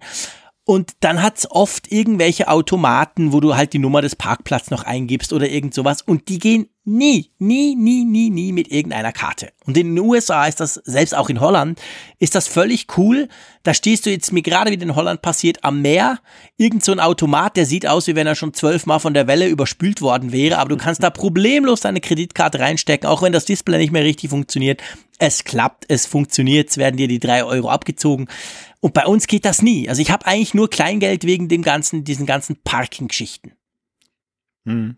Ja, das, das, also das kann ich bestätigen. Ich habe das auch in, in meinen USA-Urlauben erlebt, dass man an den genau. unmöglichsten Stellen ja und teilweise für das unmöglichste Zeug mit Karte bezahlen ja, so kann. Geil, genau. Und, und hierzulande ist das manchmal auch bei naheliegenden Dingen dann nicht möglich und man ist dann wirklich aufgeschmissen. Ich könnte da auch noch ganz groteske Kartenerlebnisse erzählen. Irgendwann war ich mal in einem Fotofachgeschäft, als es sowas noch gab und äh, habe dann eine Digitalkamera gekauft und der gute Mann, als ich dann per Kreditkarte zahlen musste, ist dann hinter einen Vorhang verschwunden und hat dann da nur die Telefonnummer von der Kreditkartenfirma angerufen und hat dann die Nummer da so laut durchgegeben, dass der ganze Laden mithören konnte. Also, das, das, das, war dann auch sehr witzig. So, das war sozusagen der analoge, die analoge Variante genau. von Kartenzahlung autorisieren. Die analoge Variante von digitaler Bezahlung. sehr cool. Kleine Ergänzung übrigens noch. Der Christian hat hier auch noch live äh, geschrieben, dass er tatsächlich mal einen einzigen Donut mit Apple Pay in Elmenhorst in Mecklenburg-Vorpommern bezahlt hat. Sehr. Also es, es ist augenscheinlich doch wohl zum Teil möglich in Deutschland auch äh, kleinere Mengen und Bäckereiprodukte dann mit, mit ähm, Karte oder Apple Pay zu bezahlen. Aber ja, das ist dann halt äh, eine löbliche Ausnahme wahrscheinlich. Ja, das ist definitiv so. Ja, lieber Malte, ich würde sagen, wir sind in unserem normalen Stundenfenster von eineinhalb Stunden, was den Podcast anbelangt. Wollen wir die Sendung beenden? Wir wollen die Sendung beenden. Gut, wir kommen ja nächste Woche wieder. Das ist das Schöne bei diesem Podcast. Ähm, ja, du, es war interessant. Wir haben über Bargeld gesprochen. Wir haben über ganz viele andere Dinge gesprochen. Ich habe mich unbeliebt gemacht bei Pinterest-Nutzern. Also eigentlich alles ein vergnüglicher Abend, kann man sagen, sozusagen. Wir hatten live über 150 Gäste dabei, die live zugehört haben. Einige haben getwittert. Ganz, ganz klasse. Auch das, würde ich sagen, hat Spaß gemacht. War, war eine coole Erfahrung. Werden wir so weitermachen. Das nächste Mal schon am 5. September, gell? Das kann man schon sagen. Mhm, genau. Da gehen wir dann in unseren Normalbetrieb sozusagen äh, anfangen. Immer die erste Folge des Monats werden wir natürlich auf Twitter und in den sozialen Medien und auch auf unserer apfelfunk.com Website dann entsprechend ankündigen vorher, falls ihr da dabei sein möchtet, am Abend spät, wenn wir das aufnehmen. Ja, und ich sage wie immer, war cool mit dir. Vielen Dank. Bis nächste Woche. Ich freue mich jetzt schon und tschüss aus Bern. Ja, Jean-Claude, du sagst das immer alles so schön, dass ich gar nichts hinzufügen kann. Bis nächste Woche. Tschüss.